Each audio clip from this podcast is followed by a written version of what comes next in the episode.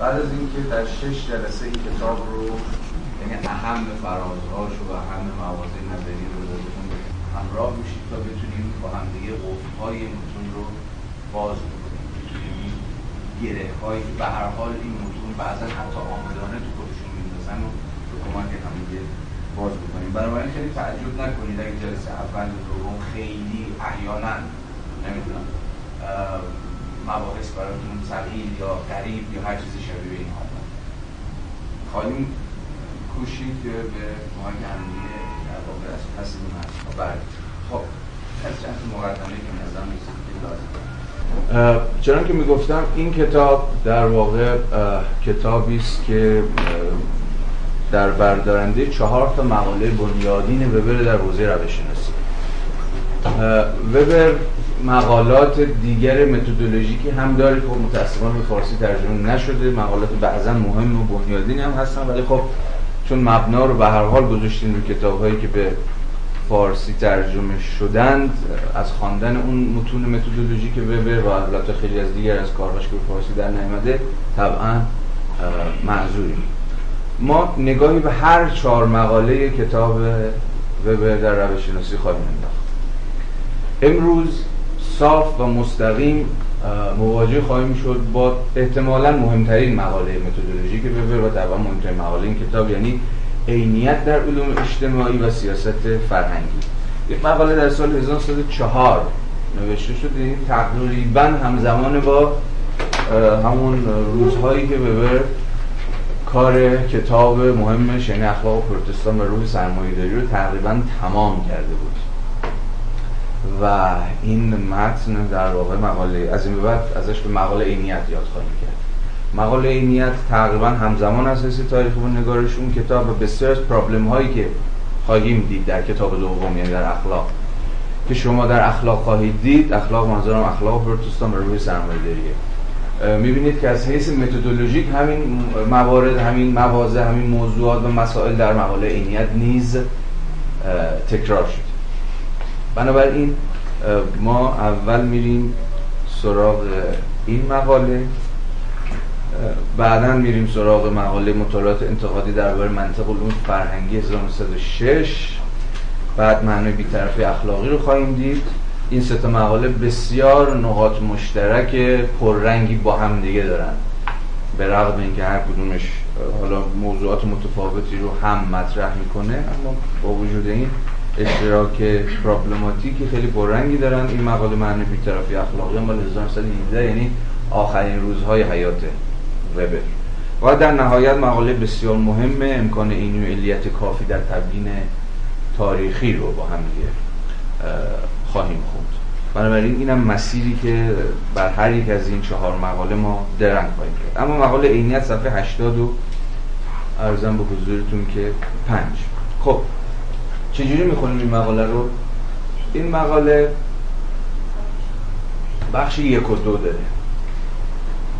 در واقع این مقاله بوده که وبر برای نشریه آرشیو مطالعات علوم اجتماعی نوشته نشریه که خودش یکی از سردبیر بنیانگذاران و ایزن سردبیرانش بوده که تا سال 1933 یعنی سال قدرت گرفتن فاشیسم در آلمان به صورت مرتب منتشر می شده و مهمترین نشریه علوم اجتماعی آلمان در نیمه اول قرن بیستم بوده. این مقاله عینیت در واقع به معنایی می شود گفت حکم مانیفست این نشریه است. یعنی نشریه به واسطه مقاله وبر سعی کرده بوده که خط فکری خودش رو به معنای دقیق کلمه روشن بکنه که چیکار می‌خواد بکنه چیکار نمی‌خواد بکنه چه دست مقالاتی رو می‌خواد منتشر بکنه چه دست مقالاتی رو اساسا اقبالی بهشون نشان نخواهد داد و غیره و غیره. وبر در بخش اول داره از زبان نشریه حرف می‌زنه. یعنی خودش هم در همون مقدمه نخستی که بر مقاله عینیت نوشته چنان که اگه خونده باشید. من فقط اینا رو دیگه دارم میگم. اینا چون نکات ریزیه دیگه نمی‌خوام بخونیم. من فقط یه مرور سریع می‌کنم برای اینکه جایگاه تاریخی مقاله تو ذهنتون روشن باشه که مقاله اصلا چی هست از کجا اومده چرا نوشته شده. بنابراین بخش اول در واقع از زبان وبره ولی همه قراره که مواضع همه دستندرکاران سردبیران نشریه آرشیو علوم اجتماعی رو باستاب بده. بخش دوم مواضع خود ببره و مشخصا بحث های متدولوژیک وبر در بخش دوم ولی. حالا ما چه می‌کنیم؟ بخش اول که یه جورایی اصلا وبر داره راجع به ماهیت خود علم حرف اصلا science چیست؟ اصلا چه چیزی می‌توانیم بگوییم علم؟ نسبت علم با ارزش ها یا با داوری های ارزشی چیه؟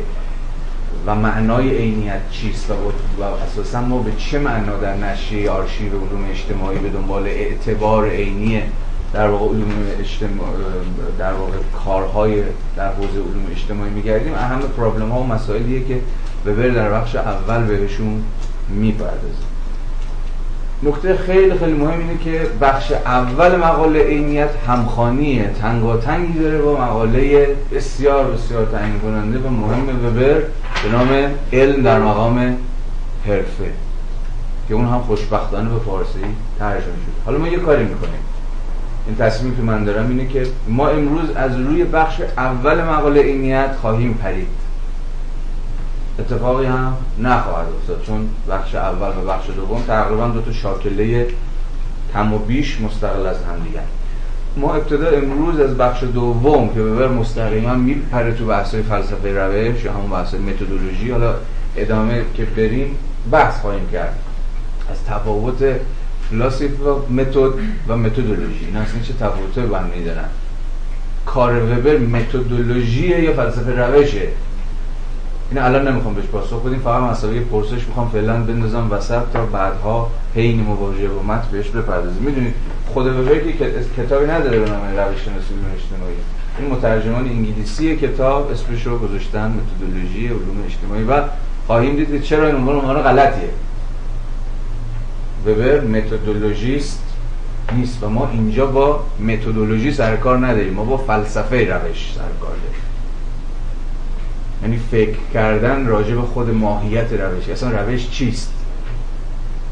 و چگونه باید به روش فکر کرد؟ و اهمیت روش های متفاوت در, در واقع چه خواهد بود در حصول ما به دانش های متفاوت؟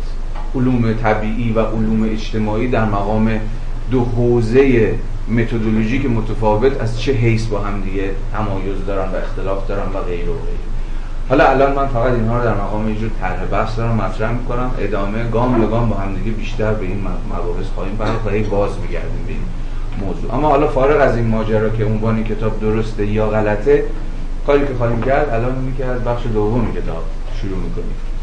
و بخش اول کتاب چه خواهیم کرد؟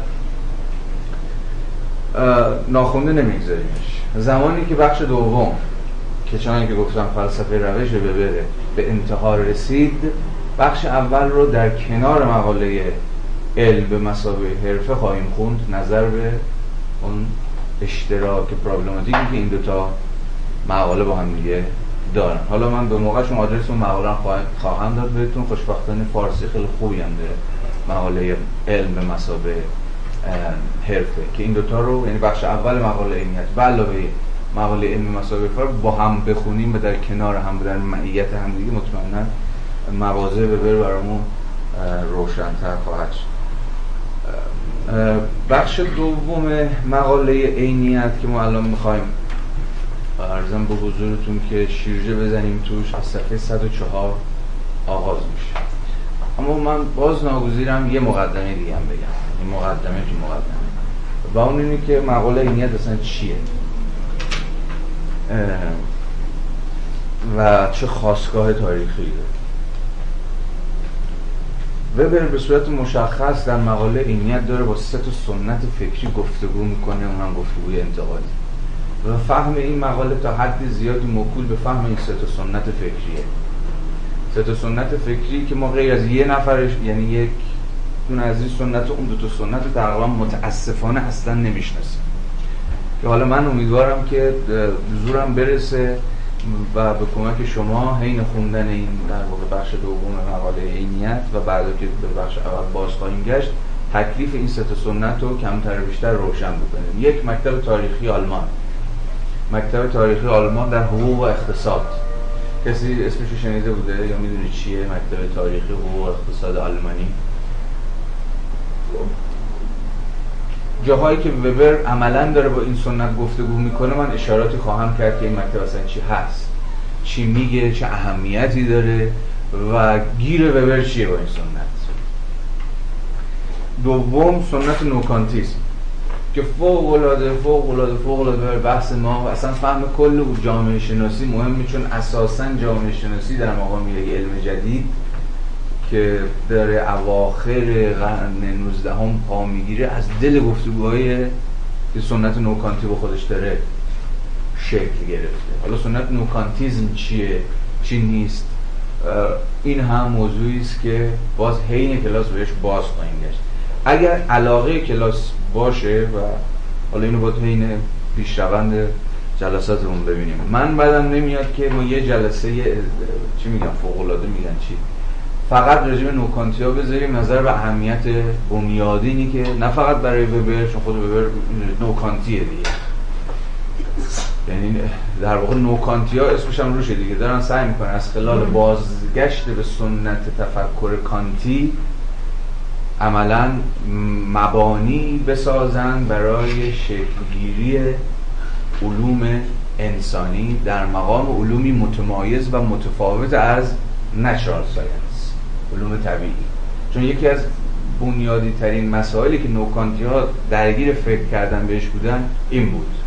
در برابر سنت پوزیتیویسم که قائل به چی بود؟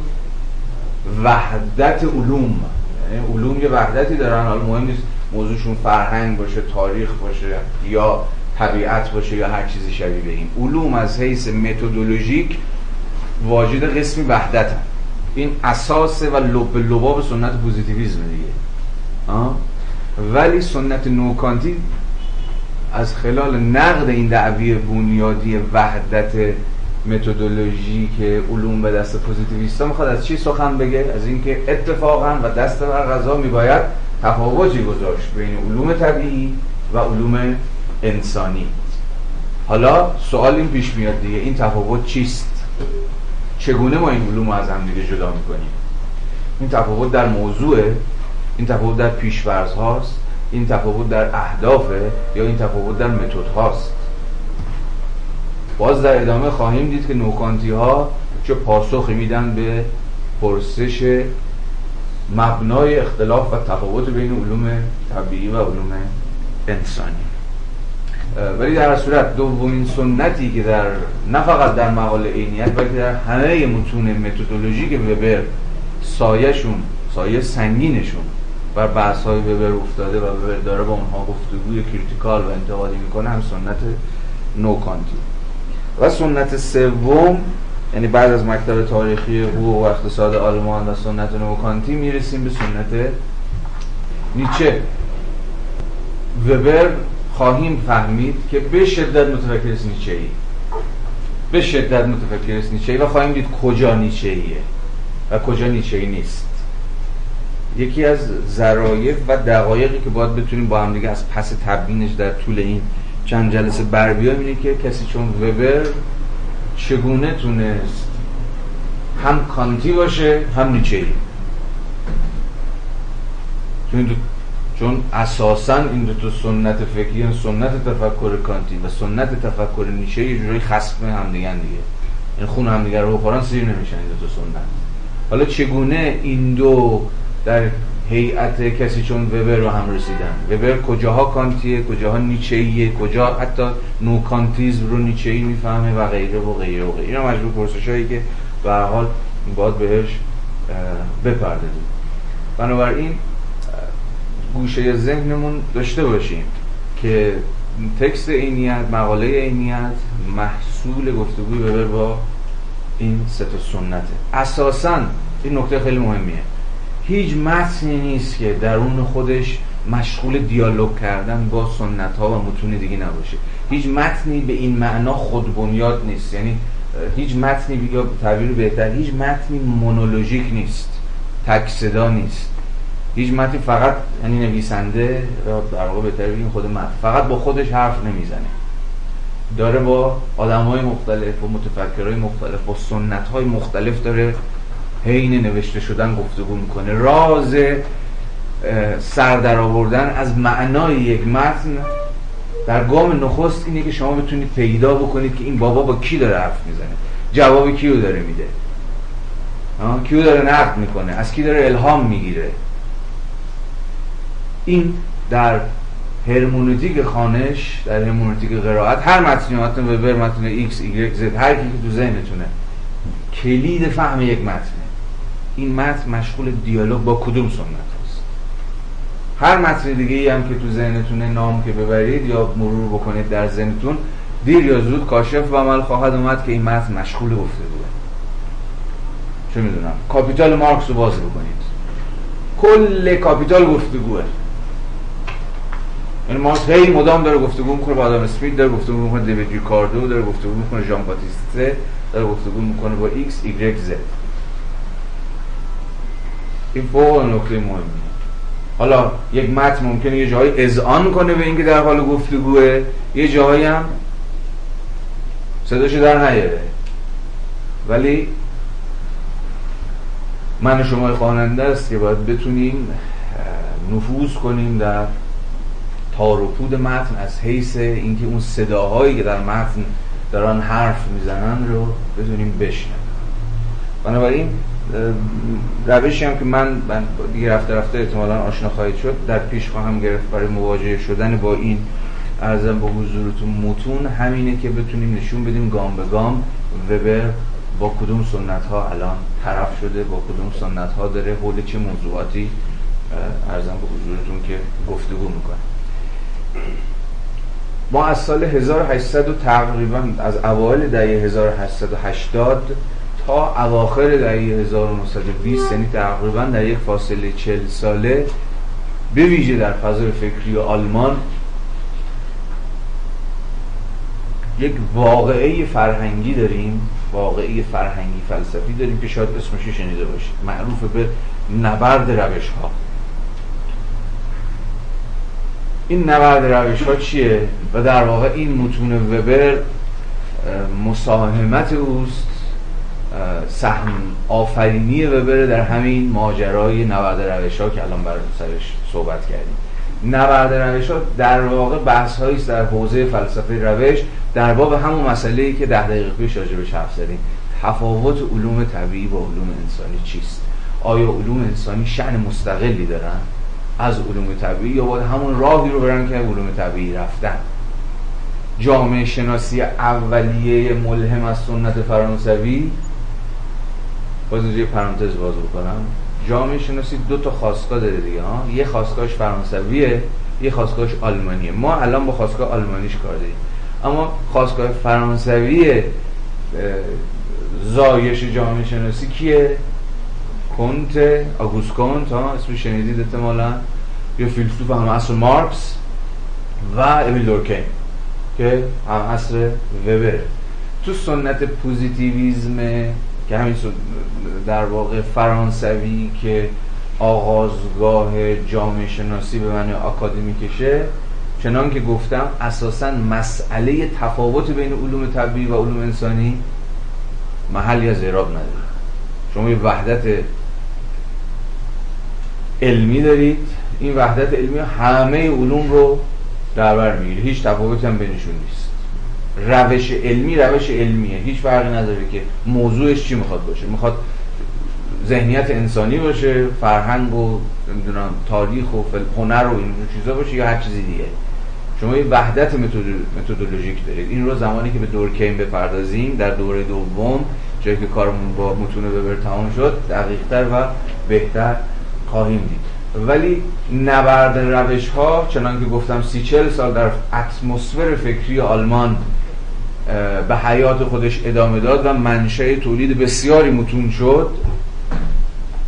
محورش و عمده پرابلماتیکش پرابلماتیک این ارزم به حضورتون که نبرد روش که همین تفاوت گذاری هست. و, و در دل این نبرد روش هاست که مهمترین سنت های فکری دارن شکل می‌گیرن. خود نوکانتیزم خود حتی مکتب تاریخی آلمان خود سنت دیلتای و غیره و غیره و غیره. این متن وبر رو باید درون این اتمسفر فکری که حول نبرد روش ها در فضای آلمان در جریانه بفهمید. زمانی که وبر در 1904 این مقاله رو نوشت تقریبا اوج این دعواست در فضای فکری آلمان. بین کسایی که معتقدن که تفاوتی نیست بین این علوم و کسانی که معتقدن تفاوت وجود داره و میباید این تفاوت رو تصریح کرد. موضع میانه وبر رو الان خواهیم دید که وبر چگونه این وسط این بازی وای میسته یعنی نه قائل به یه جور تمایز حد اکثری بین اون این علومه چنان که انگار هیچ نسبتی بین علوم اجتماعی و علوم انسانی با علوم طبیعی وجود نداره و نه مدافع تز این همانیه یا همون تز وحدت. خواهیم دید وبر چگونه موضع خودشو در میانه این دوتا موضع فکری در دل اتمسفر نبرد روش ها تنظیم می‌کنه. این هم آخرین مقدمه که مایل بودم از حیث ارزم به حضور انور شما تعیین کردن خواستگاه تاریخی و توار تاریخی این مقاله براتون بازگو بکنم. خب صفحه 105 پاراگراف دو. من بگم که موضوع این پاراگراف چیه.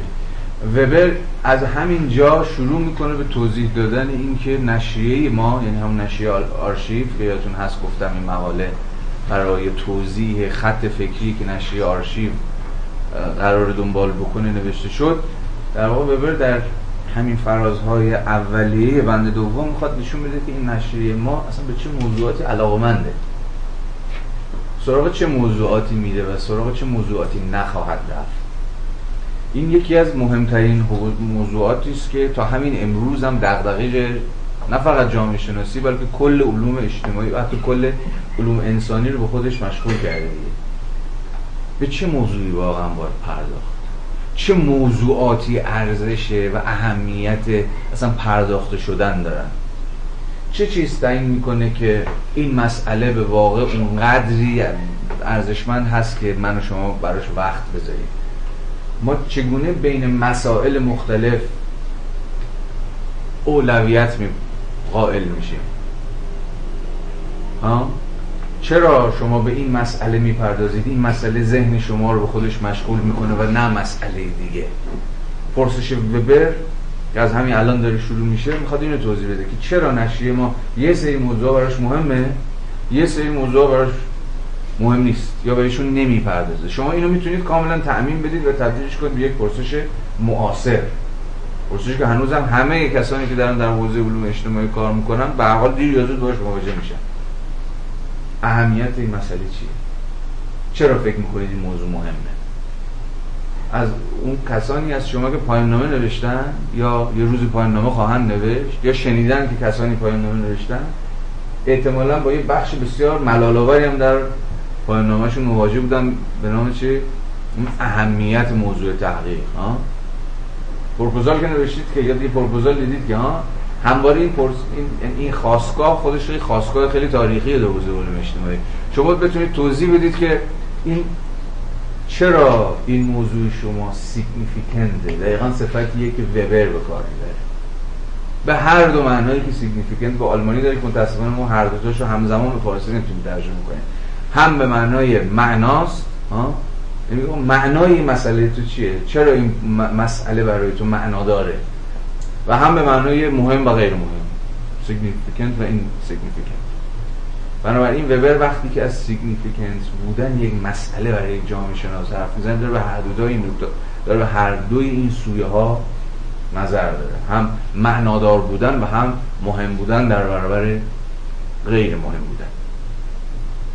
این پرسش چون که باز من می‌خوام یه بار دیگه به تاکید اشاره بکنم پرسشی است به شدت هنوز و همچنان معاصر ما چجوری مسئله انتخاب می‌کنیم؟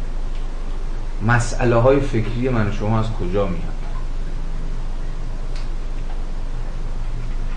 وبر داره سعی می‌کنه پاسخ خودش رو بده و توضیح بده که مسئله هایی که بعد تبدیل میشن به موضوعات فکر کردن میشن به موضوع یک کتاب تبدیل میشن به موضوع یک پژوهش. اینها رو چگونه می‌تونیم توضیح بدیم؟ شرایط شکلگیریشون رو بنابراین اینجور یه جور موضوعی که وبر از همین ابتدای فراز دوم مقاله داره بهش می‌پردازه رو می‌تونیم زیل مفهوم جمعبندی کنیم. پرابلماتیزیشن مسئله سازی. چه میشه که در علوم اجتماعی ما دست به مسئله سازی می‌زنیم و این مسئله های ما در از کجا میاد. فارغ از اینکه وبر به این سوالش جواب میده خودتون هم به این پرسش فکر کنید دیگه. البته زمانی می‌تونیم به این پرسش فکر کنیم که خودمون صاحب مسئله باشیم. و اساس اینکه شما بتونید راه خودتون در یک علم پیدا بکنید به ویژه در مقام نو آموزان و نو آمدگان این که با یک مسئله وارد اون علم بشید. الان من دارم حرفایی می‌زنم فراتر از حرفایی ببرم. این از اون پرانتز است اگه به جامعه ببین مثلا چه بچه‌ای که دارن جامعه شناسی می‌خونن چه بچه‌ای که بیرون جامعه شناسی می‌خونن. آیا می‌تونید مشخص کنید برای خودتون که واقعا مسئلهتون چیه؟ آیا من می‌تونم بگم آقا من که دارم مثلا در حوزه جامعه شناسی بازی بازی می‌کنم آیا مسئله های مشخصم چیه در این حوزه؟ معنای ساده مسئله می‌دونی چیه؟ اون چیزی که داره در نهایت رو مختونه دیگه. خب سادهش بخوام چی رو مختونه که براتون محل پرسش شده و برای پاسخ یافتن اون پرسش است که اومدید می‌خواید جامعه شناسی بخونید و فرانسه جامعه شناسی چی هست چی نیست و غیره و غیره. مسئله از این نیست مثل کرم دیگه. اون کرمی که دفته تو وجودتون ولتون می‌کنه چیه؟ تعبیر خیلی دیگه آمیانه دیگه. کرم وجودیتون چیه؟ فقط اونایی که کرم وجود و کرم ذهنی داشته باشن می‌تونن از پس یه رشته علمی بر بیان. حالا این کرم ذهنی شما ممکن اصلا نابرابری باشه. با این نابرابری های اجتماعی رو اصلا من من اومدم مثلا باش جامعه شناسی یا تبعیض های جنسیتی که مثلا کل سر تا پای جامعه ما رو گرفته رو اصلا منه. کل پرسش کل کار جامعه شناسانه من یه جورایی میشه چی؟ فکر کردن به همین مسئله همین تلاش برای کشتن این کرم ذهنیه. و این یارو رفیقمون چیز پیر بوردیو یه شناس فرانسوی متأخره. حالا اون که زیاد اهمیت نداره. بوردیو ولی یه تعبیر خیلی جالبی داره که اونم می‌خواد همین رو توضیح بده. میگه خشم. میگه اصلا مسئله اجتماعی یعنی اون چیزی که شما دستش عصبانی هست. اما که من تعبیر رو اعصاب بودم به کار بردم تعبیر بردی رو شاید شنیده باشید جایی. ببین میگه که ببخشید بردی میگه که برای کار علمی کردن باید خشمگین بود. باید عصبانی بود. و برای مهار این خشم باید کار علمی کرد. یعنی یه جور دیالکتیکی برقرار می‌کنه بردیو بین علم و خشمگین بودن. به ویژه منظور چه علم جامعه شناسی دیگه. میگه جامعه شناسی یه جورای علم آدمای بی اعصابه یعنی به تعبیر یکم خونساترش به کار ببریم علم آدمایی که مسئله دارن دیگه. مسئله دارن از اصلا زیست اجتماعیشون از جامعهشون از اون حیات روزمری که باهاش عجینن و بهش گره خوردن. سوال رو بخوایم ساده بکنیم اینه که همه ما دیر یا زود به ویژه کسایی که دارن می‌خوان تو این قلم رو کار کنن یا حتی می‌خوان یه ناخونکی بزنم به این قدم رو. شاید خیلی از شما دید ناخونکی بزنید به حوزه جامعه اینجا چه خبره. نداره خیلی هم خوبه. جامعه از این حیث می‌تونه خودش افتخار کنه که علم دانشیه که خیلی راحت می‌تونه پابلیک بشه دیگه.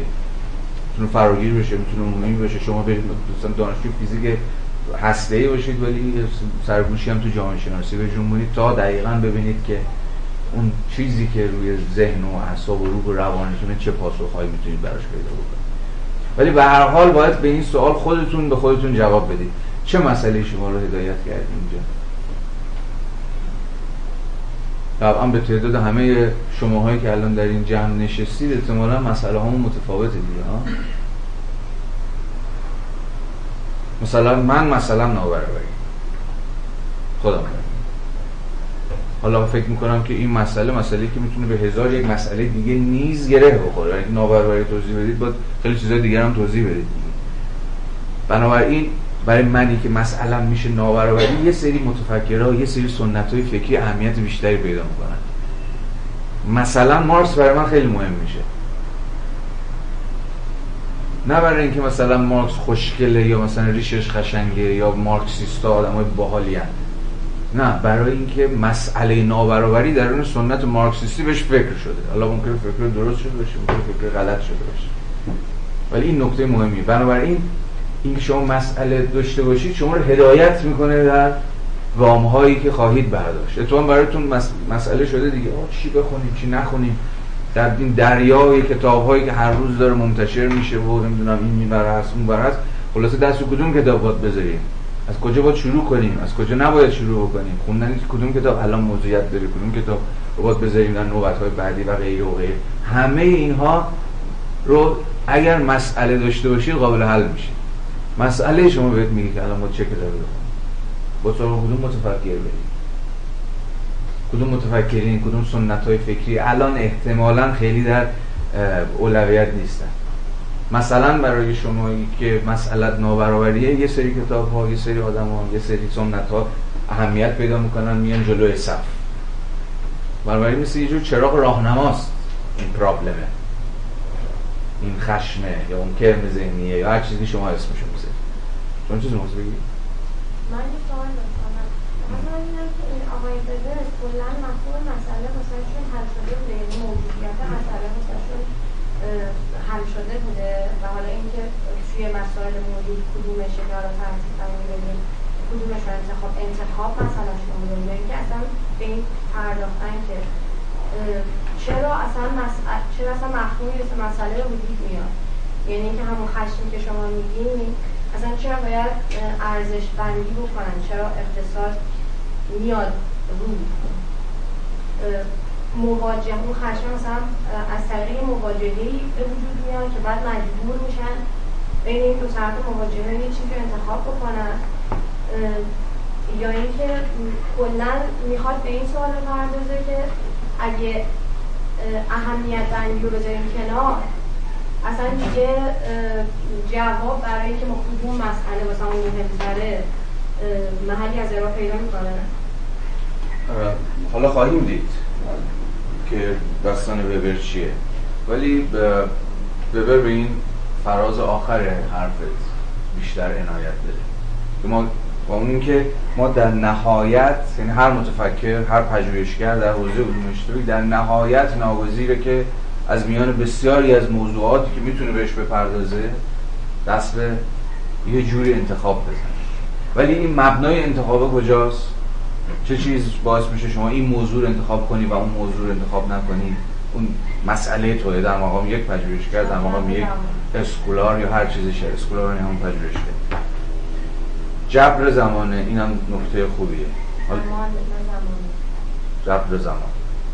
حالا خواهیم دید که وبر چه پاسخی به این میده. آیا مثلا چیزی به نام جبر زمان یا زمانه بهش قائل هست؟ قائل نیست. اینا رو باید یکم تحمل کنیم تا ببینیم که وبر چه پاسخی می‌خواد به این ماجرا بده. ولی یه نکته روشنه دیگه. یه نکته الان اینجا به شدت روشنه اون که تلاش وبر اینه که توضیح بده مبنای مسئله دار شدن من و شما از کجا داریم این پرسش محوری و پرسش بنیادینشه. حالا باید بریم تو متن بریم داستان چیه. بین وحدت بین علوم و اینکه حالا بیایم این هم جدا بکنیم که کجاش داده شاید نمی‌دونم شاید مثلا مسئلهش این بوده که اگر ما نخواهیم اگر این سیستم ارزشی خودم هر گونه ارزش بندی رو ازش بیایم بیرون دیگه دو طرف ماجرایی نمیمونه که حالا مثلا از وحدت علوم یا از واگرایی علوم بخوایم صحبت بکنیم که حالا یکیش رو انتخاب بکنیم. می‌دونم فهمیدم. ولی این دایره آره متوجه الان زوده برای پاسخ. خب بریم یکم بخونیم ببینیم حرف این دوستمون چیه. میشه الان پاسخ داد. ولی پاسخ زود رسی خواهد بود. چون روشی که می‌خوایم بریم اینه که از خلال همین گفتگو کردن با خود این متن ببینیم که پاسخ چیه. بعد از اینکه خوندیم می‌تونیم اگه هنوز برات سوال بود می‌تونیم به این پرسش برگردیم خب، مسئله وبر این نیست که موضوع جامعه شناسی در مقام جامعه شناسی چیست. پرسشش اینه. موضوع شما در مقام یک جامعه شناس چیست؟ توی جامعه شناس سراغ کدوم بخش از این واقعیت متکثر پر از داستان و مسئله و فلان و اینها خواهی رفت؟ چه چیز تعیین می‌کنه که شما یه جامعه شناس در مقام یک scientist به شدت وبر در واقع این داره که کار علمی جامعه شناسی کار علمی. پرسش وبر پس جامعه شناسی به ماهو و جامعه شناسی نیست. پرسش از جامعه شناس در مقام کسی که داره در حوزه جامعه شناسی کار می‌کنه. این خیلی نکته مهمیه. حالا در ادامه میگه میگه آقا جامعه شناسی دو تا کار بیشتر لازم نیست بکن حالا می‌رسیم بهش. خیلی هم سریع میگه. در مقام یک از هو در مقام یک کل. دو تا کار مشخص باید بکن ولی اینکه من و شما که ساکن این قلمرو جامعه شناسی هستیم سراغ چی باید بریم سراغ چی نباید بریم؟ این پرسشی که حالا قراره که رفته رفته روشن بشه در پاراگراف دو صفحه 105 اکنون می توانیم در گستره مسائل اقتصادی و اجتماعی منظومه های از هنجارها و نهادها و غیره را و یا وقایعی را که دلالت فرهنگی آنها برای ما ناشی از جنبه اقتصادی آنهاست تشخیص دهیم. ترجیحاً و خواهشان شیر کنید دیگه. اونایی که دارن با هم دیگه بالا پایین کنید. که متن پیش چشمتون باشه. برای مثال می‌توان از پدیده های چون مبادله بورس یا دنیای بانک ها نام برد که فقط از همین جنبه علاقه ما را جلب می‌کنند این سخن معمولا اما نمنحصرا در تمام مواردی که نهاد یا مؤسسه ای عمدن برای اهداف اقتصادی ایجاد شده صدق می‌کنه چنین موضوعاتی را می‌توان وقایع اقتصادی و یا در مورد مختزی نهادهای اقتصادی نامید. پدیده های دیگری هم هستند که توجه به آنها حداقل در آغاز به سبب دلالت اقتصادیشان نبوده است. مثلا پدیده های دینی. اما با این حال تحت شرایط خاصی دلالت اقتصادی نیز میابند زیرا پیامدهایی به دنبال دارند که از نقطه نظر اقتصادی جالب توجه هستند. چنین پدیده را از این پس پدیده های مربوط به اقتصاد اکونومیکالی relevant مینامیم و بالاخره پدیده های هم هستند که اقتصادی نیستند و تأثیرات اقتصادی آنها یا هیچ و یا به قدری ناچیز است که نمی‌تواند طرف توجه باشد.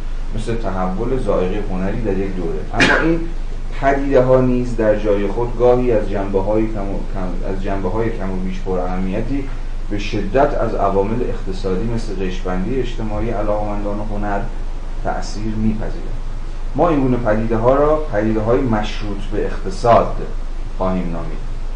مثلا دولت که منظومی از روابط انسانی هنجارها و رفتارهایی است که توسط این هنجارها تعیین می شوند از جنبه های پولی و مالیاتی یک پدیده اقتصادی است. و آنجا که دولت از طریق قانونگذاری یا طرق دیگر حتی اگر ملاحظاتی سوای اقتصاد رفتار دولت را هدایت کنند تأثیری بر زندگی اقتصادی بگذارد پدیده مربوط به اقتصاد است و آنجا که عملکرد دولت در امور غیر اقتصادی متأثر از محرک های اقتصادی قرار گیرد پدیده مشروط به اقتصاد است. با توجه به آنچه گفته شد بدیهی است که یک حد و مرز پدیده های اقتصادی مبهم است و به راحتی دریغ نمی شود دو جنبه اقتصادی یک پدیده به هیچ وجه فقط منحصرا به رابطه های مربوط به اقتصاد یا مشروط به اقتصاد نمی شود و سوم یک پدیده فقط هنگام اقتصادی قلمداد می شود که علاقه ما منحصرا به اهمیت بنیادی آن در مبارزه مادی برای بقا باشد. خب این بابا چی داره میگه اینجا؟ حرفش ساده است. به رغم که حالا ممکنه یه کمی مبهم به نظر بیاد. یه نکته هم اینجا بگم. جایی که به ویژه در این کتاب داره از اقتصاد حرف می‌زنه یه جورایی وبر کل قلم روی اجتماعی رو قلم روی اقتصادی هم می‌فهمه. یعنی یه جورایی بین اقتصاد جامعه اصلا پیوستگی و همبستگی خیلی اکید وجود داره. بنابراین شما اینجا اقتصاد می‌تونید بعد بجاش بذارید جامعه یا هر چیزی شبیه بینید اما نکته مهم نکته که الان در این فراز برای ما مهم بود چیه؟ که وبر بین سه نوع پدیده داره تمایز قائل میشه. پدیده اقتصادی پدیده که مشخصا اقتصادیه.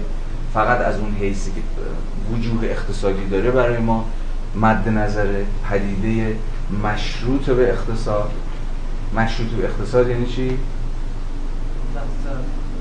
یعنی, یعنی از اقتصاد متأثره. حالا برمیگردیم دوباره به این ماجرا. و پدیده مربوط به اقتصاد. یعنی پدیده ای که به صورت مشخص داره از اقتصاد تأثیر می‌گیره نه اینکه بر, بر اقتصاد اثر بگذاره. بنابراین یه بار دیگه با هم دیگه مرور بکنیم. سه نوع مشخص پدیده داره وبر از هم دیگه متفاوت می‌کنه. هر یک از اینا هم داستان خاص خودش داره. مثالی که مثلا خودش زد پدیده مربوط به اقتصاد. دین.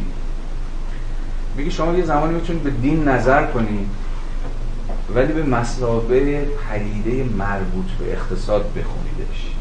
یعنی دین میشه حوزه‌ای که داره بر حوزه اقتصادی اثر می‌گذاره. یعنی داره اصلا به مسابه یه جور علت داره عمل می‌کنه برای حوزه اقتصادی. مثلا کتاب اخلاق پروتستان و روح سرمایه‌داری وبر کاملا از این جنسه اخلاق پروتستان یعنی امر دینی و نسبتش با شکل گرفتن یک نظام اقتصادی به نام سرمایه‌داری تلاش وبر در این کتاب چیه؟ حالا زمانی که به این کتاب برسیم خواهید دید. تلاش وبر چیه؟ که نشون بده شکل گرفتن این اخلاق پروتستان. این اصلا پروتستانتی از قرن 16 به بعد. به مسابقه یک امر دینی چه پیامدهای اقتصادی بر چه اثرات اقتصادی بر شکل گرفتن نظام سرمایه داری داشت یعنی شما یک امر اقتصادی رو یعنی نظام سرمایه داری رو از حیث تأثیراتی که گرفته از یک پدیده ظاهرا غیر اقتصادی یعنی مثلا پدیده دینی است که مطالعه می‌کنید به این معنا یه جورایی دارید وجوه اقتصادی یک امر ظاهرا اقتصاد, اقتصاد غیر اقتصادی رو پررنگ می‌کنید. یه بار دیگه دارید وجوه اقتصادی یک امر ظاهرا غیر اقتصادی رو پررنگ می‌کنید یعنی دین. ببین تو چیکار می‌خواد بکنه؟ میگه ببین یه مفهومی مثل اقتصاد که به نظر میاد در گام نخست خیلی تکلیفش روشنه چجوری می‌تونه نفوذ بکنه به واسطه لغزندگی که مرزهای مفهومیش داره در پدیده ظاهرا غیر اقتصادی؟ یعنی مثلا اینجا در مثال ما دین. یعنی باز به تعبیر ساده تر شما چگونه می‌تونید یه پدیده مثل دین رو هم از وجوه اقتصادیش رو بخونید؟ وجوه اقتصادی دین چیه؟ وبر این این پرسش رو در کتاب اخلاق پروتستان خیلی پررنگ و جدی بحث کرد. ما هم به ما مثلا فرض کنید که یه چنین کاری ما بخوایم در ایران بکنیم. کار بسیار درخشان میشه از این در این حوزه کرد. حوزه کاملا مخول مونده دیگه. سویه های مثلا اقتصادی یک مثلا ارزم به حضورتون که اسلام چیه؟ یه جور اقتصاد دین دیگه. خود وبر باز سعی کرده بود که همین کار با اسلام بکنه دیگه ولی عمرش حد نداد. یکی از پرسش های محوری وبر که تو اخلاق پروتستان هم داره دنبال می‌کنه اینه دیگه. کدوم ادیان به واسطه نوع خاصی از اخلاقی که نوع خاصی از رفتار دینی که تعریف کردن تولید کردن به شکلگیری اقتصاد سرمایهداری در مقام یک اقتصاد کاملا خاص کمک کردن یاری رسوندن یا دست کم باهاش مچ شدن. ادعای وبر اینه دیگه. اخلاق پروتستان مثلا در قیاس با اخلاق کاتولیسیستی خیلی پررنگتر و خیلی جدیتر با سرمایه داری از قرن 16 هم 17 هم به بعد هم بسته شد. حالا دلایلی داره ببر دیگه. حالا زمانی که بریم سراغ خود کتاب اخلاق پروتستان اونجا مفصلتر بحث می‌کنیم. حرف وبر این بود که این اخلاق پروتستانی یه سری مؤلفه ها داره. که این مؤلفهاش خیلی کمک کرد که جور بشه با سرمایه در دقیقه آغازین خودش دقیقه آغازین سرمایه ادعای وبر این بود که هیچ یک از دیگر ادیان تا جایی که دست کم ادعاشون که من مطالعه کردم این همبستگی رو با نظام سرمایه داری ندارم. نه کاتولیسیزم این داستان رو داره نه کنفوسیوسیزم در مقام دین چین رو داره چین باستانی رو داره نه اسلام در مقام دین شرق این ویژگی رو داره. چون یه کتابی هم آخرین کتابی هم که یکی از آخرین کارهایی که به بردش انجام می‌داد همین بود دیگه. مطالعه اون اخلاق اون اتوس اون منشه اون رفتار دینی که در واقع اسلام تعریفش می‌کنه با نظام سرمایه داری. که خب این کتاب به پایان نرسید اما بعدا یکی از وبریان ها روش تقریبا چندین سال پیش همین نوشته های وبر رو جمع جور کرد و یه شرح و تفسیر هم برش زد و به نام ماکس وبر و اسلام که این کتاب منتشر کرده خوشبختانه به فارسی هم هست. اگه به این موضوع و مشخصا به این موضوع علاقه دارید نگاهی به کتاب ماکس وبر و اسلام بیاندازید تا ببینید ماجرا از چقدر اما تا جایی که به موضوع ما مربوط میشه پس ادعای وبر اینه که ببینید پدیده هستن به نام پدیده های مربوط به اقتصاد که دقیقا کارشون اینه که کار محقق اینه که اثرگذاری ها و پیامدهای اونها بر قلمرو اقتصادی رو مطالعه بکنه. و از این حیث وجوه اقتصادی اونها رو اتفاقا در گام نخست ممکنه به نظر برسه فاقد این وجوه به این سویه های اقتصادی هستن رو پررنگ بکنه. مثل همین مثالی که از این ماجرا زدیم مثل دین. و اما پدیده های مشروط به اقتصاد کاملا عکس این ماجراست دیگه. پدیده که باز در گام نخست به نظر میاد هیچ ربطی به اقتصاد ندارن یا هیچ ربطی به جامعه ندارن اما کاملا مستقلی هم. باز مثالی که خودش می‌زنه. زائقای هنر زائقای هنر تو اقتصاد داره ولی همه اتفاقا خود وبر روی موضوع کار کرده باز دیگه. که اتفاقا می شود نشون داد که زائقه های هنری در تا چه پای پدیده مشروط به اقتصاد. از خلال چی؟ که زائقه ها رو مثلا جایگاه شما در نظام طبقاتی تا حد زیادی تعیین می‌کنه. اینکه در چه طبقه اجتماعی باشید چه منزلت اقتصادی داشته باشید یا خیلی اقتصادی تر دیگه درگیر کدام نوع کار درگیر کدام نوع نسبت با جهان باشید. از خلال مثلا شغلتون یا هر چیز شبیه تا حد خیلی زیادی تعیین می‌کنه که taste شما taste هنری شما چیست. یعنی ذائقه هنری امر تصادفی نیست امر تابع یه سری مؤلفه ها و یه متغیرها ایضا متغیرهای اجتماعی و ایضا متغیرهای اقتصادی. کسی که بیش از هر کسی راجع به این موضوع کار کرده رو حتما باز می‌شناسید دیگه. همین رفیق اون بردیو که ذکر خیر شد در کتاب درخشان تمایزش که باز خوشبختانه به فارسی هست دقیقا می‌خواد به همین سوال جواب بده. زائقه ها چجوری ساخته میشن؟ چرا یک عده تمایل دارن موسیقی مثلا کلاسیک یک عده تمایل دارن موسیقی مثلا کوچه باقی یک عده تمایل دارن موسیقی سنتی و غیره و غیره؟ آیا این یک امر کاملا هر دنبیله یعنی شیر تو شیر این وسط یا نه؟ تابع یک نظمه و می شود به اتکای متغیرها و معلفه ها و عوامل دیگری دقیقا همون چیزی که در اینجا اسمشو می‌ذاره پدیده های مشروط اقتصاد توضیحش یه مثال دیگه بزنم که باز فراتر و متفاوت از کاریه که وبر کرده. مثلا سکسوالیته. خب به نظر میاد سکسوالیته هم کاملا فیزیولوژیک در گام نخست. روابط جنسی امریست که کاملا تابع ایشون طبیعته. تابع امر فیزیولوژیکه. یک امریست که نه ربطی به جامعه داره نه ربطی به تاریخ داره نه غیره و غیره. یعنی امریست مستقل. چون فیزیولوژی انسانی دیگه فیزیولوژی انسانی همونیست که از این دوره تاریخی تا اون دوره تاریخی هم ثابته. هیچ چیزی این وسط نیست که تغییر بکنه. دست کم یه نگاه خام آمیانه چنین چیزی به ما خواهد اما کاری که مثلا دوستمون فوکو کرد. فوکو هم شاید باز بشناسید یا براتون خواهید مثلا فوکو در کتاب تاریخ سکسوالیتش که کتاب سه چهار جلدیه دقیقا کرد همین تصور از ما بگیره. که سکسوالیته چگونه دیسکورسی است که در هر دوره تاریخی به گونه های متفاوتی صورت بندی شده. اصلا فهم اعثار تاریخی مختلف از خود رابطه جنسی از لذت از ارزم به حضورتون که بدن از دیگری از غیره از هر چیزی که درون منظومه سکسوالیته قابل تعریفه تا چه پایه تغییر کرده و متفاوت بوده و غیره و غیره. حتی مثلا کسی مثل فوکو نشون دید که در پدیده مثل پدیده دگر جنس خواهی خودش یک مقوله کاملا تاریخیه. یعنی از یک دوره به بعده که دیگر جنس خواهی تبدیل میشه به یک الگوی اجتماعی کاملا غالب و هژمونیک. مثلا در یونان باستان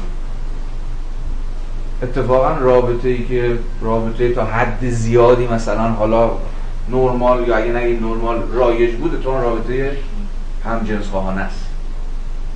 یا این سوال دیگه که چگونه در هر دوره تاریخی جامعه به مسابقه یه جور میانجی یا تاریخ به مسابقه یه جور میانجی فهم ما رو از ظاهرا فیزیولوژیک ترین چیزها طبیعی ترین چیزها و تغییر ناپذیر ترین چیزها مشروط می‌کنه.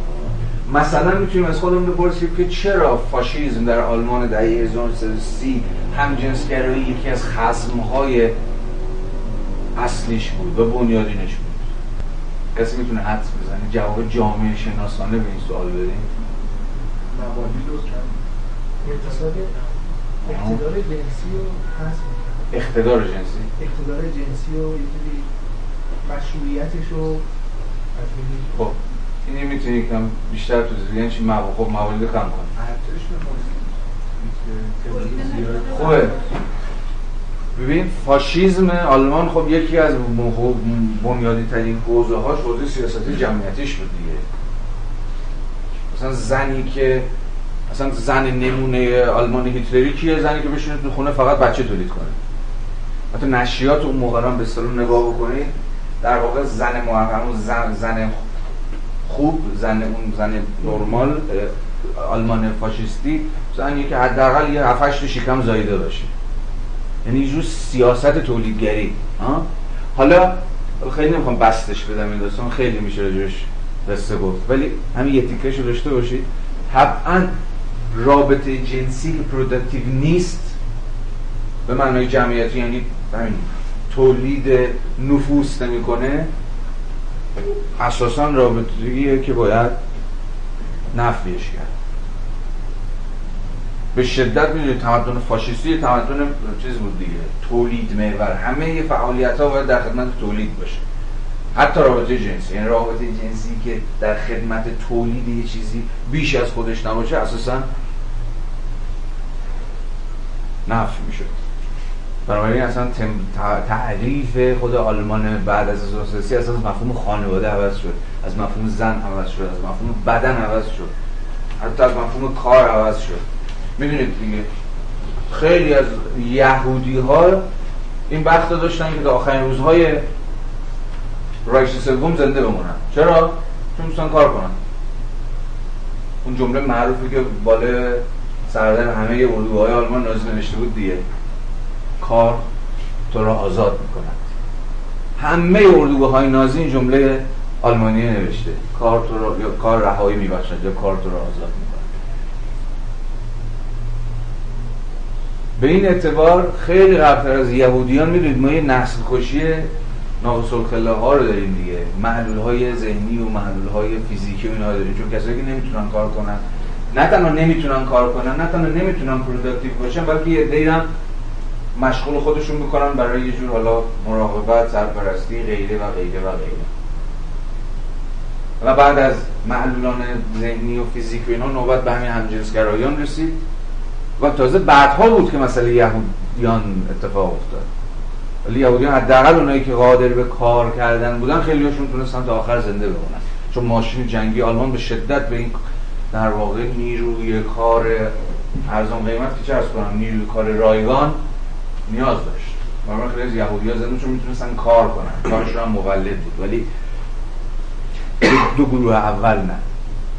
حالا اینا رو, اینا رو چرا دارم بهتون میگم؟ برای اینکه یادآوری کنیم که همه حرف وبر از خلال مثلا مفهوم پدیده مشروط به اقتصاد یا مشروط به جامعه دقیقا همینجاست. اون چیزی که به نظر میاد اساسا خود بنیاده خود آینه مستقله طبیعیه. هیچ ربطی به جامعه هیچ ربطی به تاریخ نداره و غیره و غیره. هر چیزی شبیه بین اتفاقا و دست بر غذا علم می‌تونه نشون بده علم جامعه شناسی که وبر داره اینجا ازش دفاع می‌کنه که تا چه پایه وساطت یافته است. تا چه پایه تنها به میانجی سازوکارهای اقتصادی و سازوکارهای اجتماعی که اساسا شما می‌تونید اون پدیده رو بفهمید و اون پدیده رو توضیح بدید. حالا ظاهره هنری باشه مثلا به اتکای نظام سلسله مراتب طبقاتی توضیحش بدید یا سکسوالیته باشه به واسطه دوره های مختلف تاریخی و فهمی که هر دوره تاریخی از خودش از اقتصاد خودش از غیره و غیره خودش داره تا چه پایه تغییر می‌کنه. فهم هر جامعه یا هر اصل تاریخی از یک مفهوم ظاهرا کاملا طبیعی و فیزیولوژیک مثل سکسوالیته و پدید خود پدیده اقتصادی خود پدیده اجتماعی روزنامه خب این در واقع دیگه جورایی ساده ترین وجه ماجراست. مثلا بانک ها به عنوان پدیده مشخصا اقتصادی یا بعضا حتی دولت به مسابقه یک بنگاه اقتصادی و مشخصا یک پدیده اقتصادی. بنابراین وبر با این سه تا مفهومی که داره می‌سازه داره میگه ببین به هر وقتی میرید سراغ جامعه می‌تونید از هر یک از این مناظر به یه پدیده نظر کنید. یا مثلا فقط وجوه اقتصادی یا وجوه اجتماعیش براتون مهم باشه. یا اون وجوه مربوط به اقتصادش یا مربوط به جامعهش براتون مهم باشه. یا اون جایی که اون پدیده داره به دست اقتصاد یا به دست جامعه مشروط میشه. یا تعیین میشه. البته وبر آمدانه نمیگه پدیده متعین به دست اقتصاد دیگه. میگه پدیده مشروط به دست اقتصاد. بین این در واقع می‌خواد از چی اجتناب بکنه به جبگرایی دیگه. یعنی نمیگه جور دترمیند می‌کنه اقتصاد یا جامعه مثلا این پدیده اون پدیده رو. یه قطعیتی هست دیگه. توی مفهوم دترمیننسی ها؟ که ما ترجمهش به فارسی جزمیت یا تعین باوری یا چه می‌دونم هر چیزی شبیه این. داره میگه ببین مشروط می‌کنه. یعنی یه مقداری دور رو میبنده دیگه. دایره امکاناتش رو محدود می‌کنه. هدایتش مفهوم مشروط کردن به این معناست دیگه. هدایتش می‌کنه به یه سمت سوهای خاصی. گستره امکانها و فرصتهاش رو محدود می‌کنه. نه اینکه به تمامی و با قطعیت تعیینش می‌کنه. که مثلا ظاهره من در مقام یه آدم مثلا طبقه متوسط شهری اینه یا اونه به تمامی تعیین نشده به واسطه جایگاه مثلا طبقاتی هم. یا اینکه در اون کدوم خانواده دنیا اومدم یا هر چیزی یا هر چیزی. اینها صرفا مشروط کرده مثلا ظاهره هنری من رو یا هر چیزی شبیه به این. خیلی وقتا ممکنه که همه این متغیرها همه این عوامل وجود داشته باشن اما من ذائقه دیگه داشته باشم. یا هر چیزی شبیه این. بنابراین بین این مفهوم تعیین کنندگی و مشروط کنندگی هم باید حواسمون باشه که تفاوت روشنی بگذاریم و تا جایی که به وبر مربوط میشه وبر داره از مشروط کنندگی حرف می‌زنه. بعدها این موضوع رو به خیلی شکل خیلی پررنگی تو نزد خود مارکس خواهیم داشت مارکس همتون شنیدید دیگه. میگن خیلی چی بود؟ مثلا جبر باور بود و تعیونگرا بود و از این داستان ها از اون حیثی که ظاهرا بنا به یه دعوی رایج که حالا بعدها خواهیم دید که تا چه پای دعوی غلطیه مارکس همه پدیده‌های اجتماعی رو تعلیل می‌داد به امر اقتصادی. یا همون چیزی که خودش اسمش میره زیربنا دیگه. به من بود زیربنای زیربنای اقتصادی اون جامعه از اون چه از چه قراره تا من بگم شکل دینش چیه شکل حقوقش چیه شکل دولتش چیه و غیره و غیره. یعنی روبنا به تمامی تعیین می شود به دست زیربنا که همون اقتصاد باشه. به شکل خیلی تعیین باورانه. این یه فهم نسبتا رایج و دم دستی از میراث سنت مارکسیه. اما نکته بامزه اینه که خود مارکس هم با من فکر می‌کنم اینجا وبر وقتی از پدیده مشروط به اقتصاد حرف می‌زنه نیم نگاه اتفاقا به خود مارکس داره. خود مارکس بعدا باز سراغ تکسش بریم به این نکته باز خواهیم گشت. به سراحت از این حرف می‌زنه که زیربنا یا همون اقتصاد صرفا عوامل روبنایی رو یعنی دین رو یعنی جامعه رو یعنی دولت رو یعنی حقوق رو یعنی هنر رو یعنی هر امر در واقع یه غیر اقتصادی رو صرفا مشروط می‌کنه. مثلا شما در عصر فئودالیسم در واقع یک نظام اقتصادی نمی‌تونید دنبال دموکراسی به مسابقه شکل دولت بگردید. یعنی این زیربنای اجتماعی زیربنای اجتماعی اقتصادی روبنا رو اگر دولت یه روبنای اجتماعی نهادش بکنی مشروطش می‌کنه. یعنی همون که گفتم گستره امکانهاش رو میبنده. اساسا دموکراسی اساس تاریخی هم می‌توان نشون داد دیگه. بعد از گذار فئودالیسم به سرمایه داری ممکن شد. حالا راجع به دلایلش کاری نداریم. و نمی‌خوام بحث کنیم. که چرا در فئودالیسم نمی‌شود دموکراسی داشت؟ درون کاپیتالیزم که اساسا سرمایه داری ممکن می‌شود. ولی اساس تاریخی هم همه مطالعات نشون داده شرط تاریخی بست دموکراسی مثلا در اروپای شمالی و اروپای غربی گذار به فرماسیون یا یک زیربنای در واقع کاپیتالیستی بود. دلیلش هم تا حد ساده است دیگه ها؟ به واسطه کاپیتالیزم و شکل گرفتن سازوکارهای کاپیتالیستی یه طبقه نوظهوری شکل می‌گیره به نام بورژواها. این بورژواها به واسطه اینکه بنیانهای اقتصادی مستقلی دارن به زبان خیلی ساده. از اون حالی که دستش به خودشونه تبدیل میشن به طبقه مستقل طبقه که دیگه نمیشه حذفشون کرد. طبقه که هر روز به واسطه بنیانهای اقتصادی محکمشون قدرت اجتماعی بیشتری هم می‌گیرن. به واسطه قدرت اجتماعی بیشتر پیدا کردنشون مدعی چی میشن؟ سهم بردن از قدرت سیاسی. اصلا شاخ میشن برای نظام سلطنت. در کنار خود نظام سلطنت و مثلا به اصطلاح نظام اشراف که بخش از فئودالیسمه رفته رفته واسه گذار از فئودالیسم به داری یه طبقه نوظهوری سر کلش پیدا میشه که مدعی که آقا منم هستم. منم سهمی می‌خوام از قدرت سیاسی. و واسطه این اولین تلیعه های شکل گرفتن یک نظام دموکراتیک به معنای تلیعه ها سرآغاز ها نه دموکراسی قرن دموکراسی متأخری که ما میشه. دموکراسی از اینجور تقسیم قدرت هستن بفهم شکل میشه تو جایی که در فئودالیسم فقط یک طبقه وجود داره اشراف و هیچ رقیبی وجود نداره و همه قدرت یه جورایی بین در ید خود اشراف دیگه شما حد اکثر چی دارید؟ هر از گاهی اونم مثلا در اروپا شورش های دهقانی. اونم فرید سرکوب میشه.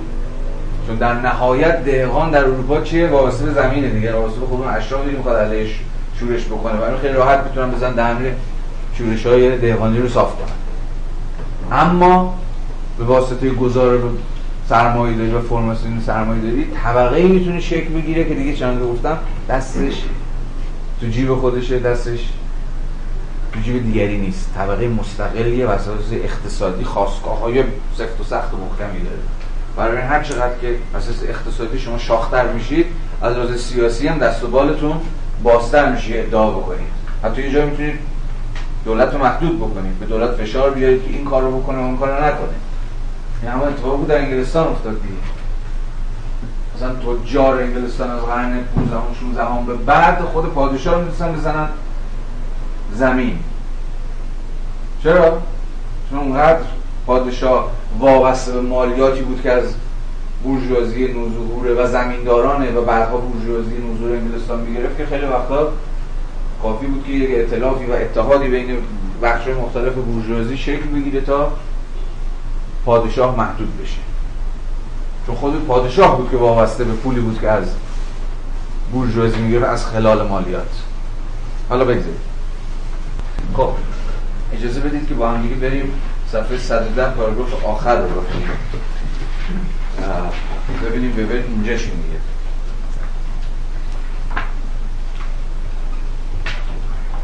اگرچه ما از غیر این تفکر کهنه آزادیم که تمام پدیده های فرهنگی را می توان به منزله محصول یا تابع منظومه منافع مادی استنتاج کرد؟ منظورش روشن دیگه. یه گفتگوی انتقادی داره می‌کنه با رویکردهای ماتریالیستی تاریخ. یعنی هم به شکل مشخص با مارکسیسم.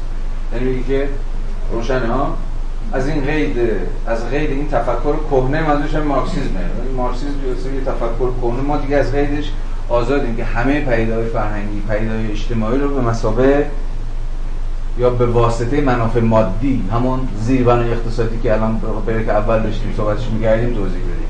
یعنی نمی‌خوایم این کار رو بکنیم. اما این با این حال معتقدیم که تحلیل پدیدهای اجتماعی و فرهنگی با توجه خاص به شرایط اقتصادی اصل, اصل علمی سازنده و سودمندی اگر با دقت و فارغ از قید و بندهای جزمی به کار رود تا آینده دور همچنان سودمندی و سازندگی خود را حفظ خواهد کرد. اگر درک ماتریالیستی تاریخ به عنوان جهانبینی یا فرمولی برای تبیین علی واقعیت تاریخی به کار رود باید مؤکدا نقش شود.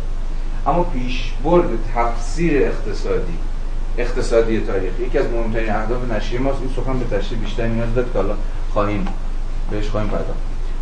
باز یه دیگه مرور کنیم حرف وبر رو. ببین وبر داره میگه که من نمی‌خوام مثل مارکس. حالا به تفاوت مارکس و وبر هم خواهیم پرداخت چون تفاوت این دو بسیار مهمه.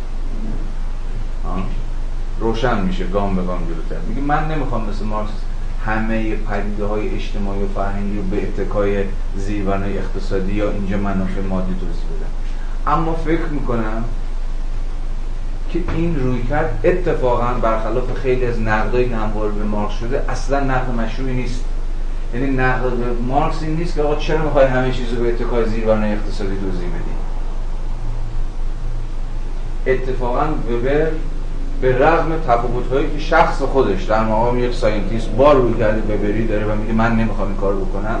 اما این مشروعه که شما ایستار نظری داشته باشید theoretical attitude ی داشته باشید یعنی یه جای مشخصی بایستاده باشید و از اون جایگاه مشخص اتفاقا سعی بکنید که همه پدیده رو به تکای اون عامل اقتصادی رو توضیح بدید. در این تکبعدی بودن به زعم ببر هیچ چیز عجیبی وجود نداره که کار شما رو تبدیل کنه به کار غیر علمی. اینکه شما فقط تاثیر امر اقتصادی رو بر همه پدیده ها می‌خواید تبدیل بکنید کار شما رو تبدیل به کار غیر علمی نمی‌کنه. به زعم بده کجاست که مارکسیزم تبدیل به غیر علم میشه؟ اونجا که تبدیل میشه به یه جور جهانبینی تبدیل میشه به یه جور هستی شناسی اونجایی که میگه درک ماتریالیستی اگر به جهان بینی یا فرمولی برای تبیین علمی واقعیت تاریخی به کار رود این یه فرمولی که به صورت پیشینی و بدون مواجهه با کیس های مشخص که در ادامه اینها رو خواهد نامید تفردهای تاریخی individual هیستوریکال ها. حالا می‌رسیم به اینکه اصلا چی هست individual هیستوریکال ها. فقط خیلی خلاصه و قبل از مواجه شدن با این مفهوم در حین متن بهتون توضیح دیدم که همه ادعای وبر به الهام از سنت نوکانتی اینه که اصلا کار علوم اجتماعی یا علوم انسانی اینه که همزمان با اینکه دنبال قانونمندی ها میگرده چیزی که آماج علوم طبیعی دیگه. علوم طبیعی نه.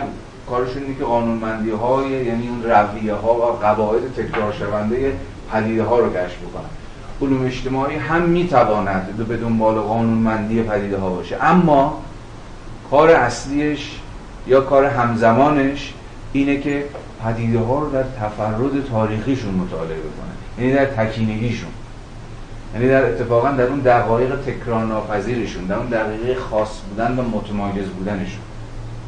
مثلا مطالعه انقلاب 57 نه به مسابقه یا نه لزوما فقط به مسابقه انقلابی در میان دیگر انقلاب ها که از همون الگوی انقلاب های مثلا جهانی تا امروز تبعیت کرده یا نکرده بلکه به مسابقه امری و موضوعی خاص امری تکین سینگولا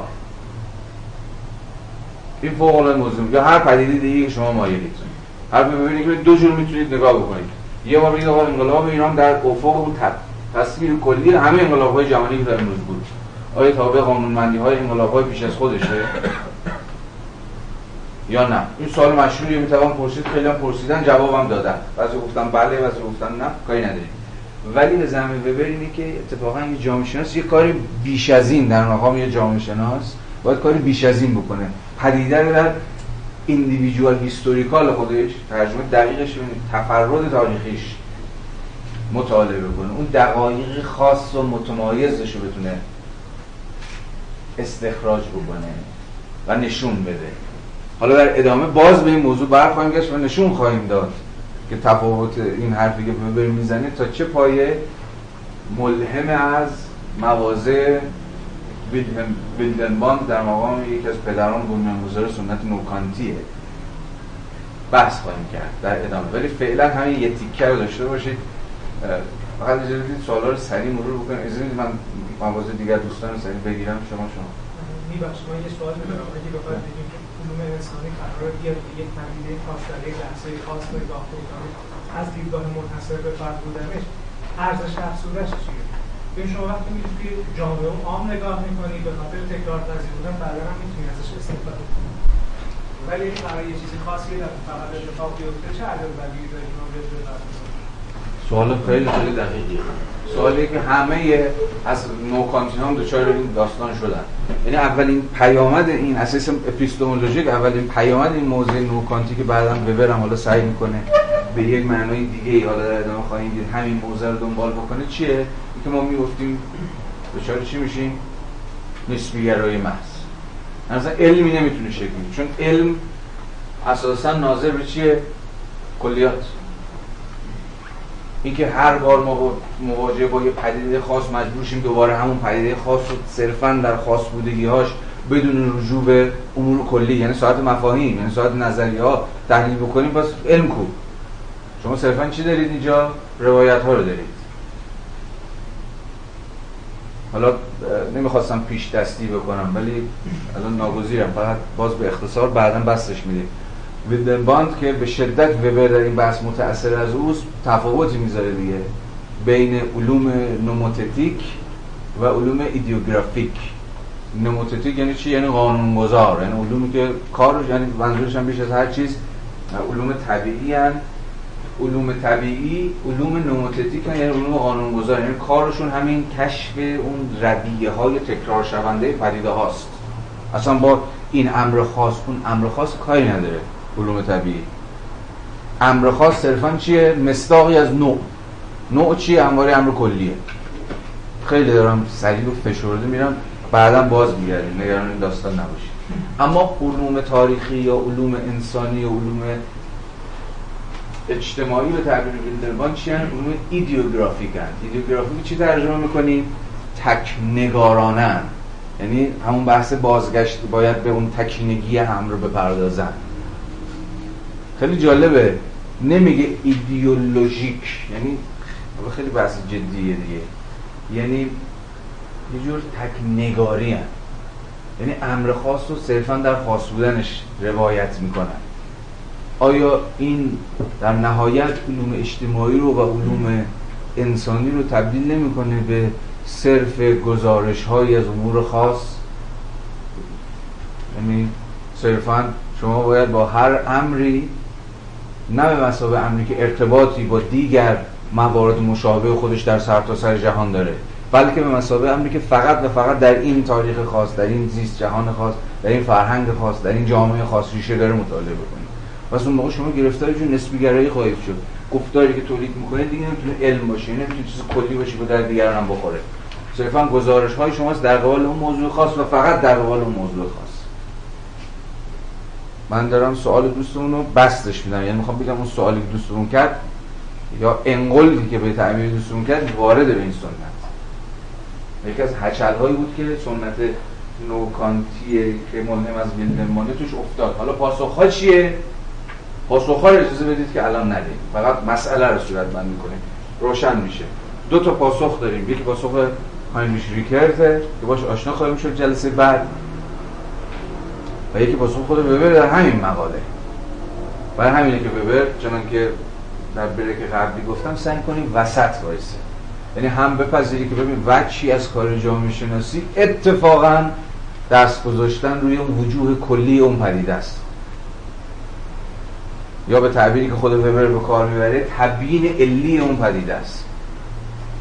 اما این تبیین علیه میباید همراه بشه با مطالعه اون پدیده در تفردش در اندیویژوالیتیش چجوری این دوتا با هم باید مچ بشن؟ چجوری باید همراه بشن با هم دیگه؟ تا ما از اون هچلی که الان سرش صحبت کردیم در امان بمونیم تحمل کنید تا متن بخونیم درک متریالیستی تاریخ و مسابقه روش میپذیره نه مسابقه فلسفه یک دوم که این تفاوت تاریخی به علت مازاریه که داره یعنی قاعدتا ایونتی که چیزی داره همین تو اون سیر تاریخی میباید سوابش هم از قبل و بعدش. حالا تاریخ ما می‌تونیم برش بزنیم و این رو مجزا بررسی کنیم و بعد حالا تصاویشش هم نظر داشته باشیم. حالا از اسمش می‌تونیم مازار یکی ایونت یا تفراد ایجاد می‌کنیم درک ماتریالیستی تاریخ به مسابقه روش بله به مسابقه روش. اما باید بفهمیم که منظور ویبر در اینجا از روش چیه. ببین حرف ویبر به صورت خیلی خلاصه و قبل از اینکه مواجه بشیم با خود متن اینه. ببینید شما یه واقعیت اجتماعی دارید. این واقعیت اجتماعی آشوب یا آشی شده قلمگاره همه اتفاقات داره میفته همه چیزها دارن بر هم دیگه اثر می‌ذارن. سوال پژوهشگر چیه؟ اینه دیگه. من از کجا باید به واقعیت نگاه کنم؟ چی رو باید ببینم؟ چی رو نباید ببینم؟ به کل این واقعیت که نمی‌تونم دسترسی پیدا بکنم. یعنی واقعیت رو مسابقه کل ما نمی‌تونیم بهش دسترسی داشته باشیم. این خیلی نکته مهمه. یعنی کل واقعیت شما نمی‌تونید بگید تو دستتون. همواره فقط یه برشی از واقعیت رو می‌تونید ببینید. اونم تازه بحث اون عینکی که زدید چشتون. بحث اون چرا قوه که دستتونه که میندازید رو واقعیت یه رگش روشن میشه. یه وجهش رو شما می‌بینید. خیلی از وجود دیگه اساسا دستیاب شما نمیشه و نمی‌تونم بشه. چون هر چقدر که سعی کنید همه وجود ببینید باز هم وجود دیگه چون واقعیت خیلی متکثرتر خیلی آشوبناکتر خیلی در هم بر همتر از این حرفاست اون ایستار نظریه شماست که شما میگه ببین این واقعیت حیوروار رو ببینید تو فقط باید از این منظر خاص و از این منظر خاص نظر کنی به واقعیت. تا بتونی این وجوهش رو ببینی. همه وجوهش برای تو دست نیافتنیه. به این معناست که وبر در همینجا میگه ببین یک مارکسیست کار مشروعی داره می‌کنه. میگه من از اون حالی که من یک مارکسیستم برای این وجه واقعیت مهمه سیگنیفیکنته این وجهش رو می‌خوام ببینم و روی این وجهش می‌خوام دست بذارم. یعنی کدوم وجهش؟ این عوامل اقتصادی هر چی که هست چگونه در ساختن تاریخ در ساختن جامعه فرهنگ هنر دولت و غیره و غیره نقش آفرینی کرده. چنانکه باز هم گفتم وبر سر سوزن این روی کرده رو غیر علمی و نامشروع نمی‌دونه. و فقط از این حیث غیر مشروع و غیر علمی نمی‌دونه. باز در ادامه به این نکته خواهیم بازگشت. اینجا یکی از جایی که وبر داره همزمان با مکتب تاریخی آلمان و سنت نوکانتی گفتگو می‌کنه. مکتب تاریخی آلمان دقیقا سنتی بود که فکر می‌کرد هر پدیده رو باید نه تنها در جزئیت و تفرد محضش دید بلکه می, باید یک واقعیت رو در منتهای درجه جزئیاتش در منتهای طول تفصیل خودش بازسازی کرد. یعنی هر چقدر شما فکت های بیشتری از یک واقعیت داشته باشید دقیقتر تونستید اون واقعیت رو بازسازی کنید واقعیت رو بفهمید. و هیچ واقعیتی هم با هیچ واقعیت دیگه قابل قیاس نیست. وبر می‌خواد همینجا وایسه و نقد بکنه رو کرده. خب بگویم این یه توهمه که فکر کنید کار علمی کردن یعنی جمع آوری هرچی بیشتر یه فکتا از اون موضوعی که شما به اصطلاح دارید بهش می‌پردازید. مثلا انقلاب 57 فکر کنید که انقلاب اگر با سنت مکتب تاریخ آلمان می‌خوام پیش بریم این سنت یه توصیه متدولوژیک به شما داره دیگه. تا می‌تونید فکت جمع کنید. تا می‌تونید باید سعی کنید که اون واقعیت آنگونه که بود بازآفرینی بکنید به اتکای کسرت جمعآوری فکت ها و داده ها تا بتونید کاملا این یه پازل دیگه. فرض کنید واقعیت یه پازل شما هی باید بتونید تیکه های بیشتری رو پیدا بکنید که تا کل اون واقعیت آنگونه که بود بازسازی بشه. یعنی یه جور رئالیسم خیلی خام متدولوژیک. ولی حرف ببر در مقابل یک نوکانتی چی بود؟ اساس قبل از اصلا اساس روکر کانت چیه؟ انقلاب کوپرنیکی کانت چیه؟ واقعیت وجود نداره مگر از مجرای سوژه به واقعیت فرم میده سوژه رو می‌سازه و غیره و غیره. انقلاب کوپرنیکی کانت معنیش اینه دیگه. واقعیت فی نفسه وجود نداره. واقعیت به خودی خود. واقعیت همواره از مجرای سوبژکتیویته ما عبور می‌کنه. ما در مقام سوژه هایی که به واقعیت نظر می‌کنیم همواره فعالانه دستن در کار ساختن و تقویم کردن واقعیت کانستیتوت کردن واقعیت. هیچ وقت شما نمی‌تونید این سوژه رو به تمامی حذف کنید تا واقعیت آنگونه که به واقع هست به تمامی در برابر شما حاضر بشه اما سنت مکتب تاریخی آلمان همینجا می‌تونید حدس بزنید دیگه. سنت پیشاکانتیه. یعنی کاملا می‌خواد تو سوژه رو حذف بکنه. خود واقعیت به مسابقه واقعیت بیاد بازسازی بشه. چگونه؟ هی شما بیشتر و بیشتر از اون فکت از اون واقعیت از خلال جمعآوری فکت دست رسید داشته باشید. بنابراین به این معنا مکتب تاریخی آلمان به زعم مکتب تاریخی آلمان هیچ وقت شناخت علمی کامل نمیشه چون همواره ممکنه فکت بیشتری یا فکت جدیدتری کشف بشه تا سویه های دیگری از واقعیت رو برای شما احیانا آشکار بکنه. من دفعه نگاهی می‌کردم به کارهایی که این مکتب تاریخی آلمان کرده. مثلا فقط راجع به موضوع خاص مثلا 80 جلد اینا نشریه مثلا چیز در بود کشاورزی قوم در آلمان. 80 جلد شماره مکتب تاریخ آلمان مثلا صرف این شده بود یعنی انواع و اقسام جزئیات تفصیل ها فلان به مسابقه همون چی؟ جمع آوری فکت ها ولی حرف نو وبر در مقام یک نوکانتی با توجه به تذکری که راجع به انقلاب کوپرنیکی کانت دادن چیه؟ اینکه این بازوی متوقفش بکنید واقعیت تمومی که نداره که هر چی فکت جمع کنید باز چیز دیگه میشه در آورد. باز واقعیت فرارتر و دست نیافته دست نیافتنی تر از این حرف هست. شما در مقام یک scientist باید در نهایت برای خودتون در درجه اول و برای مخاطباتون روشن کنید که کجا وایسادید و از چه منظری می‌خواید این واقعیت رو بخونید و این واقعیت رو بفهمید و فقط هم از منظر همین منظر از منظر همین چشم انداز از منظر همین دیدگاه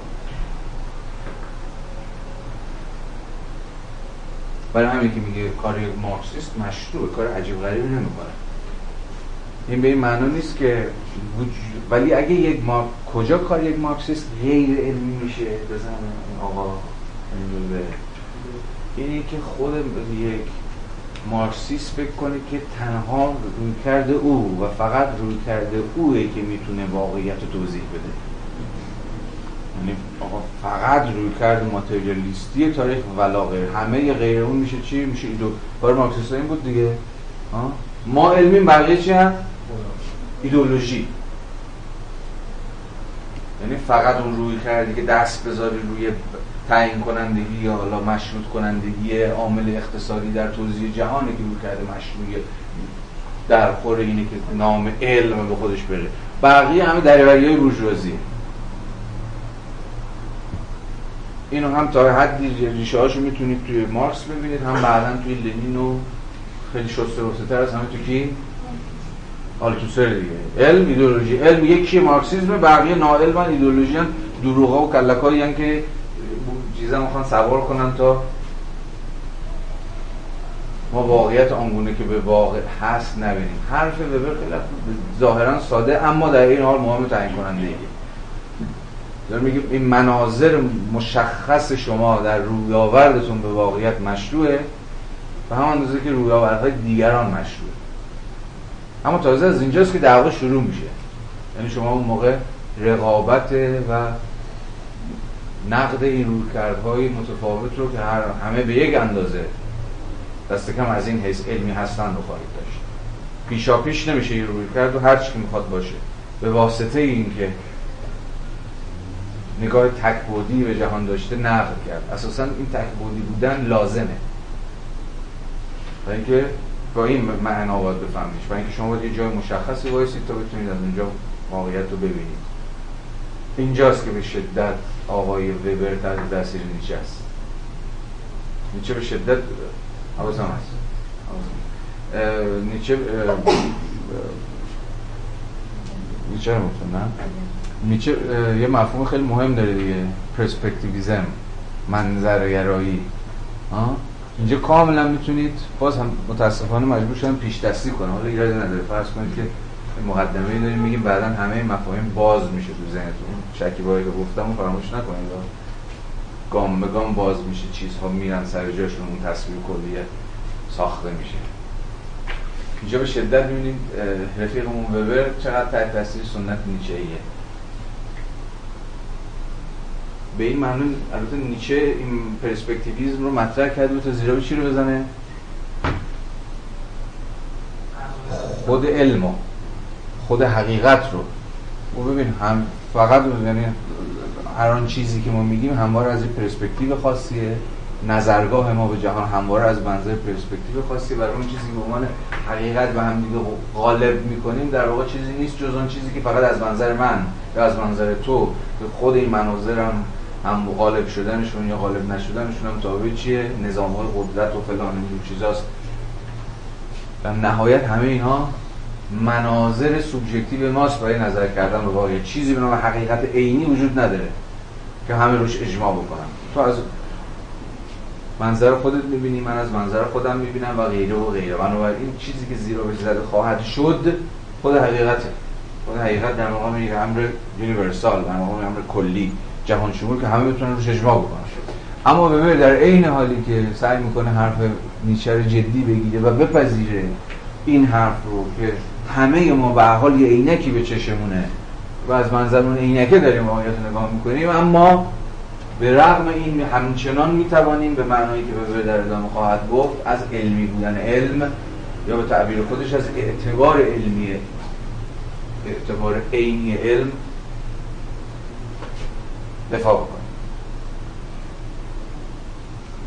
الان همه اینها رو همه موضوعات رو به مسابه مسئله هایی که الان تو ذهنتون تو همین جلسه اول باز شده نگاه بکنید.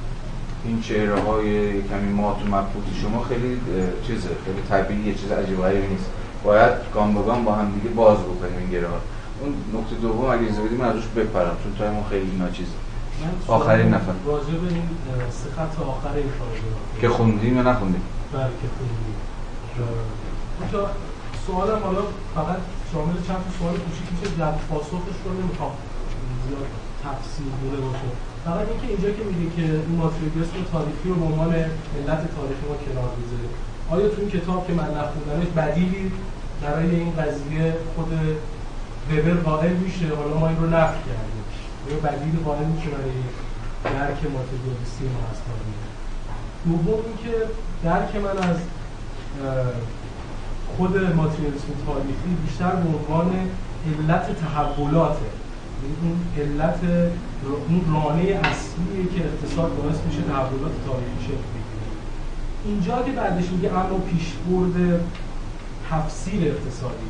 این تفسیر معمولا بعد از تحولات یعنی بیشتر با پدیده ها کار داره تا با علت ها به نظر من ماتریالیسم بیشتر با علت ها کار داره و این تفسیر می‌تونه با پدیده ها کار خوب گفتی سری بله وبر هر کار خودشو می‌کنه تو تاریخ روی کرده خاص خودشو به تاریخ حالا باطل.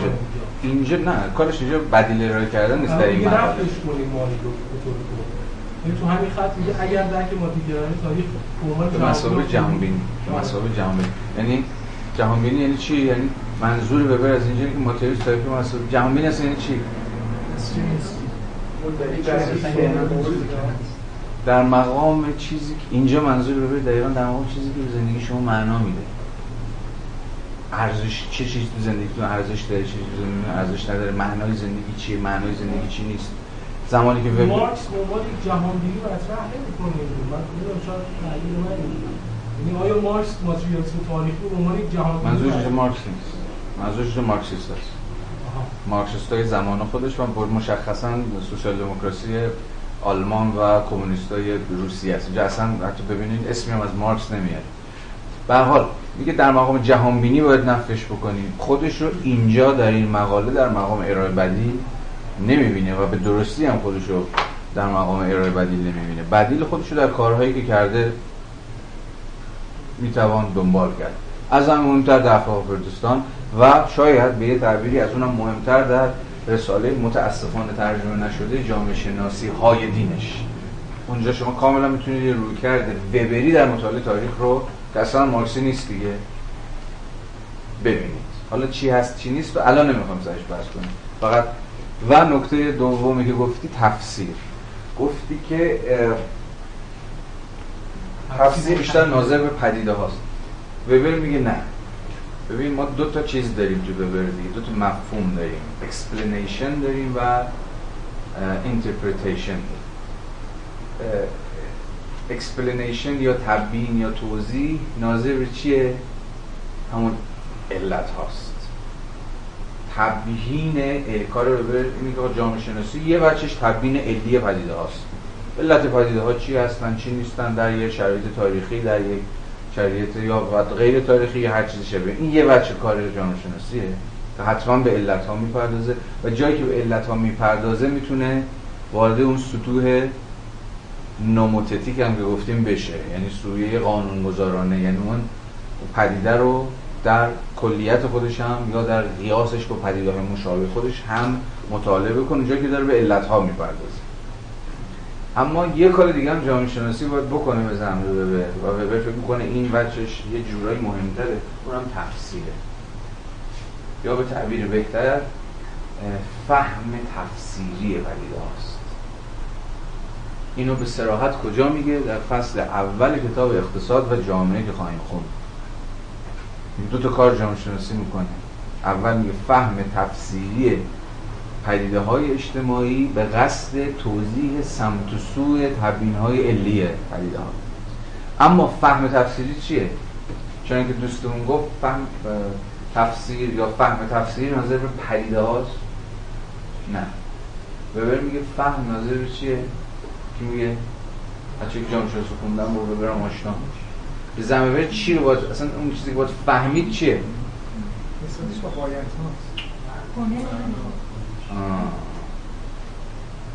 کنش اجتماعی social action کنش های انسان کنش های اجتماعی موضوع فهمیده شدنن. چرا حالا؟ باید معنای کنش چون کنش ها یک حاوی معنا به معنایی که خود کنشگر به کنش خودش منتسب می‌کنه دیگه. و دو جیل دوم کنش اجتماعی به زعم وبر. یک معنا دارن معنی subjective دارن. دو معطوف به دیگری هم. یعنی کنش چه چیز؟ اکشن رو social action می‌کنه دوباره پای دیگری هم در میانه. مثلا وقتی که من و شما داریم توی یه جاده ای چیز می‌کنیم دوچرخه سواری می‌کنیم من و شما به هم بخوریم ولی بعد پاشیم هر کدوم دوچرخه شو بگیره راه خودشو بره به زعم وبر social action اینجا اتفاق نیفته وقتی که یه اتفاق خیلی راحت می‌تونه سخ... یه اتفاق طبیعی باشه. انگار یه سنگ افتاده جلوی پام یا مثلا من خودم افتادم. زمانی که پا میشیم شروع می‌کنیم به زدن همدیگه یا نه شروع می‌کنیم به حرف زدن که مسئله رو حل بکنیم. یعنی دیگری رو هم در کنش خودمون لحاظ می‌کنیم. آن کنش ما کنش social social action. حالا اینا رو بعدا باز بهش باز کنیم ولی حرف ببینید که ببین جامعه شناسی باز social action ها رو می‌فهمه. و چجوری می‌تونی بفهمه؟ زمانی که معنای معطوف به دیگری این کنش رو بفهمه. یعنی بفهمه که منی که با تو تصادف کردم و بعد پا شدم اومدم مثلا زدم زیر گوشه یا مثلا شروع کردم مثلا تو رو خاک روی لباس تو تکوندن یا هر چیزی شبیه به این. باید گرم گرفتم که آقا چطوری چطور نیستی خوبی بدی یا هر چیزی شبیه به این. باید شروع کنم به یه جامعه شناس باید بتونه اون معنای ذهنیه که من کنشگر در اون لحظه معطوف به دیگری ساختم رو بتونه بازسازی بکنه. حالا کاری که خود وبر کرده بود چی بود؟ باز تو اخلاق پروتستان و روی سرمایه داری. سعی کرده بود که بفهمه که پروتستان های قرن 16 و 17 هم خود اونها چه فهمی از کنش های خودشون داشتن. و یه جور جهان ذهنی اونها رو یعنی همون مینینگی که اونها در ذهن خودشون ساخته بودن رو بازآفرینی بکنه کاری که وبر سعی کرد انجام بده و بعد خواهید دید که انجام داد دقیقا همین بود. بازسازی جهان ذهنی کنشگرانی که تبدیل شدن به موضوع من یا شما در مقام جامعه شناسی. شما اعتقادی بکن اینجاشون وارد کنید بگیم که شما اینجا وارد حوزه آها. نقدی که وجود داره. نه به معنا که وارد حوزه روانشناسی شدی. نه به این مقام در نقدی از این جنس که چه مبنایی داریم مثلا برای که مطمئن باشیم که ما به درستی تونستیم معنای ذهنی کنشگران رو بازآفرینی بکنیم. مثلا یه مطالعه وبری فرض کنید اربعین. فرض کنید شما می‌خواید در مقام جامعه شناس دین بفهمید که آقا چیه این داستانی که هر سال مثلا چون یه میلیون نفر چند میلیون نفر هر سال هم داره رکورد می‌زنه این چیه این داستانش؟ یه مطالعه وبری میگه ببین تو باید بری فهم تفسیری بکنی. یعنی از خلال یه جور ایمپسی همدلی سعی بکنی اون جهان ذهنی اون پابرهنه ها یا غیر پابرهنه هایی که با هزار یک مشقت و بدبختی و گرفتاری پنج روز شیش روز یه هفته مثلا از خواب و خوراک و زندگی فلانشون زدن اومدن به رغم مخاطراتی که هست بمب ترکیل و فلان بشه بهمان بشه مثلا بیان و این مناسک رو اجرا بکنن. فهم تفصیلی این کنش اجتماعی مشخص کلید در واقع توضیح جامعه شناسان اون پدیده است. حالا یکی ممکنه بیاد بگه که آقا یعنی این همواره محل مناقشه باقی میمونه که این بازآفرینی ای بسا هیچ مبنای روشن و عینی نداشته باشه. یعنی منم اگه برم سراغ این بازآفرینی یه جور دیگه بازآفرینی از حیث متدولوژیک چه تمهیداتی باید چید؟ تا این بازآفرینی که من انجام میدم با بازآفرینی احتمالی که شما ممکن از همون پدیده فرضاً در همون زمان انجام بدی خیلی اختلاف معناداری نداشته باشه یا هر چیزی شبیه این. به هر حال محل مناقشه است. یعنی میگه همون مناقشه که کل روش های کیفی در جامعه شناسی گرفتارشن دیگه. اون روش های کیفی برخلاف روش های که میگه عدد رقم دیگه انقل جمع دوش نیست. روش های کیفی که یکی از این روش های کیفی همین بازسازی همدلانه کنش های ذهنی افراده که بدبختش این خیلی سوبژکتیویستی میشه. یا بسا خیلی دل بخواهی میشه یا خیلی تابع شما میشه تابع من میشه. ای بسا قابل اتکا نباشه یا به زعم اصحاب روش تحقیق در علوم اجتماعی چی نداشته باشه؟ آره، روایی نداشته باشه دیگه. یعنی اگه بازم تکرار بشه یه چیز دیگه از توش در بیاد. اینا به حال انقلتایی که وجود داره. ولی الان ما حالا فعلا با این انقلتا کاری نداریم. می‌خوام ببینیم ببر حرف. این الان مهم نیستن نقدا ببین از همون اول میشه متفکر با نقدش شروع کرد. ولی الان زوده. اول باید چون که من بارها و بارها گفتم هر کی می‌خواید مارکس رو بفهمید می‌خواید هگل رو بفهمید می‌خواید وبر رو بفهمید یا هر آدم دیگه اول یه مقداری اون سلاح انتقادی خودتون رو باید ناگزیرید غلاف کنید. با این دلیل سوالی کسی بفهمید بابا چی داره میگه. بعد از اینه که می‌شود و میباید شروع کرد به مواجه انتقادی با طرف. اینکه مثلا بنده نیم نگاهی مثلا به مارکسیزم دارم نباید باعث بشه که مثلا اگه می‌خوام برم به لیبرال رو بخونم یا جان لوک بخونم همین اول با در واقع سلاح بران و تیز برم سراغش. ببینم آقا کجا چی میشه بهش گیر داد مثلا بزنمش زمین. این رویکرد اگه به وبر به شما میگه ببین رویکرد از رویکرد scientific نیست. اول باید بذاری رو حرف بزنه. حالا می‌خواد هر کی می‌خواد باشه. مثلا فرض کنید جان لاک یا در مقام پدر لیبرالیسم یا آقای هایک در مقام پدر نو لیبرالیسم اول باید بذارید اینا حرف بزنن و شما حرفشون رو بفهمید اون موقع برید. پدرشون رو می‌خواید در بیارید در بیارید بنابراین اول باید وبر گوش کنید. تو دقیق بفهمیم که این بنده خدا چی می‌خواد بگید اون موقع بعد سویه های انتقادیش گام به گام خود به خود اصلا در ذهنمون شکل خواهد گرفت. بنابراین تا جایی که به وبر مربوط میشه مفهوم تفسیر نه ناظر به پدیده ها بلکه ناظر به معنایی که خود کنشگران اجتماعی حین کنش های اجتماعی به کنش های خودشون از خلال ارتباطشون با دیگران نسبت میدن. خب بذارید ادامه بدیم همون فراز صفحه 111 و پاراگراف دو رو. شکل اولیه درک مادیگرایانه تاریخ که در مانیفست حزب کمونیست پدیدار شد. همون رساله معروفی که مارکس و همراهی انگلس در سال 1848 نوشتن. و بارهایی از نبوغ پیشگامان خود را به همراه داشت اکنون فقط بین عوام و اهل تفنن رواج دارد در این محافل هنوز می‌توان دید که اتش این افراد به تبیین سطحی یک واقعی تاریخی سیراب نمی شود مگر اینکه معلوم کنند یا به نظر آید که در جایی یا به نوعی علل اقتصادی دستن در کار بودند. و فقط در این صورت است که آنها خود را با کهنترین فرضیه ها و کلیترین عبارت ها قانع می سازند و بدین ترتیب وفاداری جزمی خود را به این عقیده که عامل اقتصادی تنها عامل واقعی و حقیقی. به این رسم الخط رفیقمون ببرم توجه کنید. واقعی حقیقی گذاشته داخل گیومه یعنی به معنای فلسفی این واژه ها نظر داره. داره روشن می‌کنه گیرش و مشکلش به تحلیل های مارکسیستی چیه دیگه ها مشکلشون همینه دیگه. عامل اقتصادی تنها عامل واقعی و حقیقی است که همیشه در نهایت تعیین کننده است. گیر ببرید که اینجا که ادعا می‌کنم ممکن یک کرده یونیورسال و کلی داشته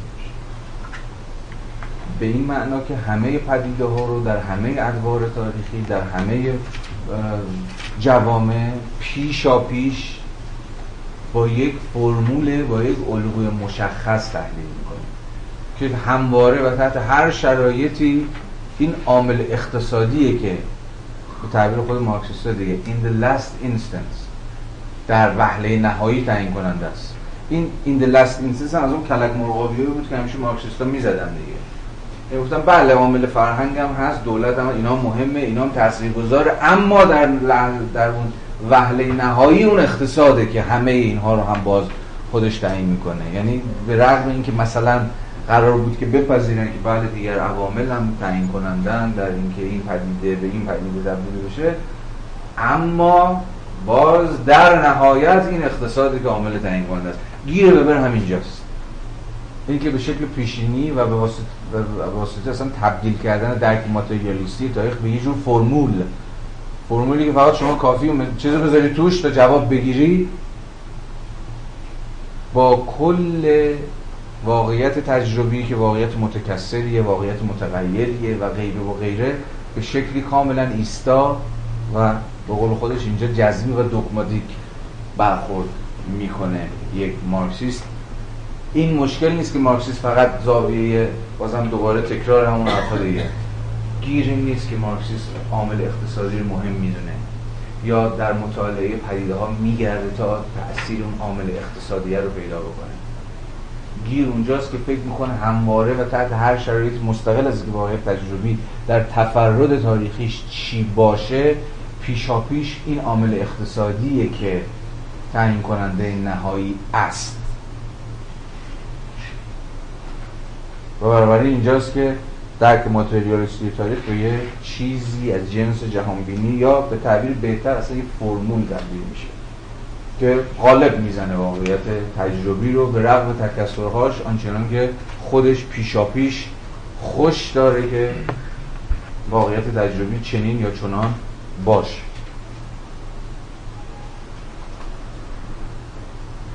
اینجا داره مرز علوم اجتماعی و طبیعت هنوز نه. هنوز نه. هنوز وارد این حوزه تفکیک گذاری نشد برای امر تجربی و ترکیب حیثیت وارد میشه در مقابل اون علوم طبیعی که داره پدیده های طبیعی عالم رو داره تحقیق می‌کنه. یعنی اون پدیده های طبیعی باید اینکه تو آسیای اروپا باشه رو می‌تونیم تبیین کنیم تو فیزیک شیمی کاری به منطقه جغرافیاییش نداره ولی تو علوم اجتماعی اینجا داره میگه که خب فرق می‌کنه که توی این جامعه یا اون جامعه؟ به شکل زمینی شاید. ولی در ادامه خیلی سریعتر و خیلی مشخصتر به این موضوع باز خواهد صفحه 115 پاراگراف دو. تحلیل علمی مطلقا عینی از فرهنگ. یا به بیان محدودتر اما نه متفاوت. پدیده های اجتماعی وجود ندارد. به این معنا که تحلیل نمی‌تواند دقیقا همون حرفایی که الان یه پنج دقیقه در پیش زدیم. کمی درنگ کنید در حرفای دوستمون.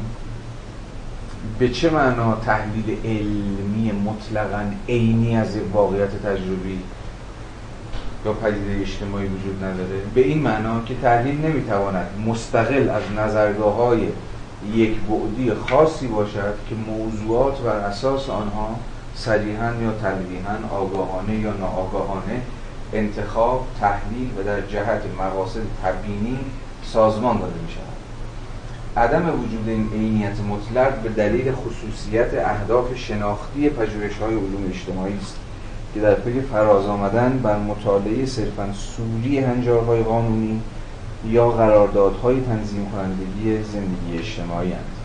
علم اجتماعی مورد توجه ما علم تجربی معطوف به واقعیت موجود است. هدف ما باز اینجا مهمه. فهم یکتایی همان تفرد تاریخی که بحث کردیم. فهم یکتایی ویژه واقعیتی است که در آن زندگی می‌کنیم. ما می‌خواهیم از سوی مناسبات و دلالت فرهنگی نمودهای فعلی وقایع منفرد و از سوی دیگر علتهای آنها را از نظر تاریخی بفهمیم. این علتها هم شامل علل چنین بودن و هم شامل علل گونه دیگر نبودن این نمودهاست حال به محض تأمل درباره جلوه های زندگی که پیش روی ماست بیدرنگ با چندگانگی بی پایان وقایعی روبرو می‌شویم که به توالی یا توازی دیگر هم در درون و هم در بیرون ما پیدا و پنهان می‌شوند حتی وقتی توجه خود را به یک موضوع واحد مثلا یک عمل مشخص مبادله متمرکز می‌کنیم ظاهرا چیزی از بیپایانی مطلق این چندگانگی کاسته نمی شود. چون به محض کوشش برای توصیف جامع همه معلفه های منفرده همه معلفه های منفرد این پدیده منفرد حتی با کنار گذاشتن تبیین علی آن با همین چندگانگی بی پایان روبرویم اینجا همون جایی که باز داره با مکتب تاریخی آلمان گفتگو می‌کنه هیچ تحلیل جامعی حتی از یک پدیده منفرد در واقع مشخص هم وجود نداره. هیچ تحلیل جامعی شما نمی‌تونید دید که چنان که گفتیم همه فکت ها رو همه سویه ها رو همه ابعاد اون موضوع خاص رو گردآوری کرده باشه. همواره ناگزیریم که چنان که صفحه پیش گفته بود از همون منظر خاص. یا اون چیزی که اینجا اسمش گذاشته نظرگاه های تکبودی به واقعیت نظر کنیم تا اصلا واقعیت برامون قابل دیدن بشه. تمام تحلیل هایی که ذهن محدود انسانی درباره واقعیت نامحدود به عمل می آورد باز تکرار همون هست واقعیت نامحدوده ذهن ما محدوده. چجوری یک امر محدود می‌تونه به امر نامحدود دسترسی داشته باشه؟ تنها در صورتی که خود اون واقعیت نامحدود و محدود کنه از خلال چی؟ همین چیزی که اینجا آقای وبر به الهام از سنت نیچه ای اسمش می‌ذاره چشمانداز و پرسپکتیو یا دیدگاه و هر چیزی شبیه فقط وجه محدودی از واقعیت رو می‌تونیم بشناسیم. این همه ی حرف آقای وبر اینجا.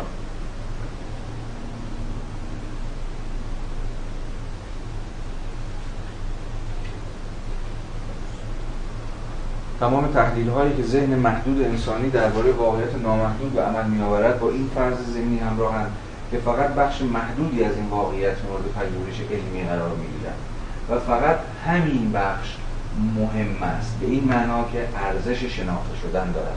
اما با چه معیاری باید این بخش را انتخاب کرد؟ رسیدیم تازه سر خط. تا اینجاش که ببر حرف عجیبی نزده بود. ما حین نظر کردن به واقعیت واقعیت از یک منظر خاص می‌بینیم. چرا از این منظر خاص می‌بینیم و چرا از منظر دیگه ای نه؟ جواب ببینید که برای اینکه این وچی که داریم ازش به واقعیت نگاه می‌کنیم که برای ما سیگنیفیکنته برای ما معنا داره و برای ما مهمه. وجود دیگه واقعیت از دامنه ی تحلیل ما خارجه. بهش نگاه نمی‌کنیم بهش نمی‌پردازیم. از وبر بپرسید چرا؟ دلیل ساده میگه. میگه برای اینکه مسئله شما نیست. یا به تعبیر خودش دقیقا وبر که برای اینکه اجالتا برای شما اهمیتی نداره. significance ی برای شما نداره. حالا پرسش ببینید که خب چه چیزی تعیین می‌کنه؟ که کدوم وجه واقعیت برای من مهم باشه و برم سراغش تا بشناسمش؟ و کدوم وجوه واقعیت؟ به چه دلایلی برای من دیگه از حیز انتفاع ساقطه؟ یا به تعبیر باز ساده تر برای من اهمیت شناختی نداره و من بهش نمی‌پردازم. بنابراین الان سر خطی میگه که تازه وبر می‌خواد توضیح بده که چه می‌شود که من یا شما یا هر کدومون واجد این منظر خاص برای روی آوردن به واقعیت میشیم و نه منظر دیگه چرا یک مارکسیست براش امر اقتصادی اینقدر مهمه؟ می‌خواد بره سراغ انقلاب می‌خواد بره سراغ ارزم به حضورت هر پدیده دیگه ای سریع سعی می‌کنه تاثیر عامل اقتصادی رو پیدا بکنه و بفهمه. چرا یک وبریان وقتی میره سراغ پیدای اجتماعی خیلی ببینید تو مطالعات تاریخی می‌خواد تاثیر عوامل سوبژکتیو رو به صورت اینجا مشخصا ادیان رو در شکلی فرماسیون سرمایه‌داری مطالعه بکنه. یا کجا داره میاد؟ این علاقه در نهایت تعیین کننده روآورد شما به واقعیت. اولا یه مفهومی که بذار کمتر به کارش می‌بره اما بسیار مهمه مفهوم اینترست دیگه. علاقه. چه چیز علاقه شناختی شما در این واقعیت تجربی رو برمیانگیزه چه چیزی علاقه شناختی من رو برمیانگیزه و علاقه های متفاوت ما به وجوه متفاوت واقعیت تجربی سبب میشه هر کدوم دست بزنیم روی یک از این وجوه و هیچ روی کردی هم نیست که بتونه ادعا بکنه که چون که بارها تاکید کردیم می‌تونه به واقعیت از همه وجوه نظر بکنه و واقعیت آنگونه که به واقع در کلیت خودش هست یک جا ببره. خیلی ساده. شما فقط می‌تونید این یه سیب دیگه. تماما نمی‌تونید بذارید تو تماما نمی‌تونید ببریدش. فقط می‌تونید گاز بزنیدش. اونم نه یه بیشتر از یکی دو تا گاز. بذارید بسنده کنیم همینجا فعلا برای این جلسه چون فکر می‌کنم بحث خیلی فشرده و توپل شد. مرسی از تحملتون تا هفته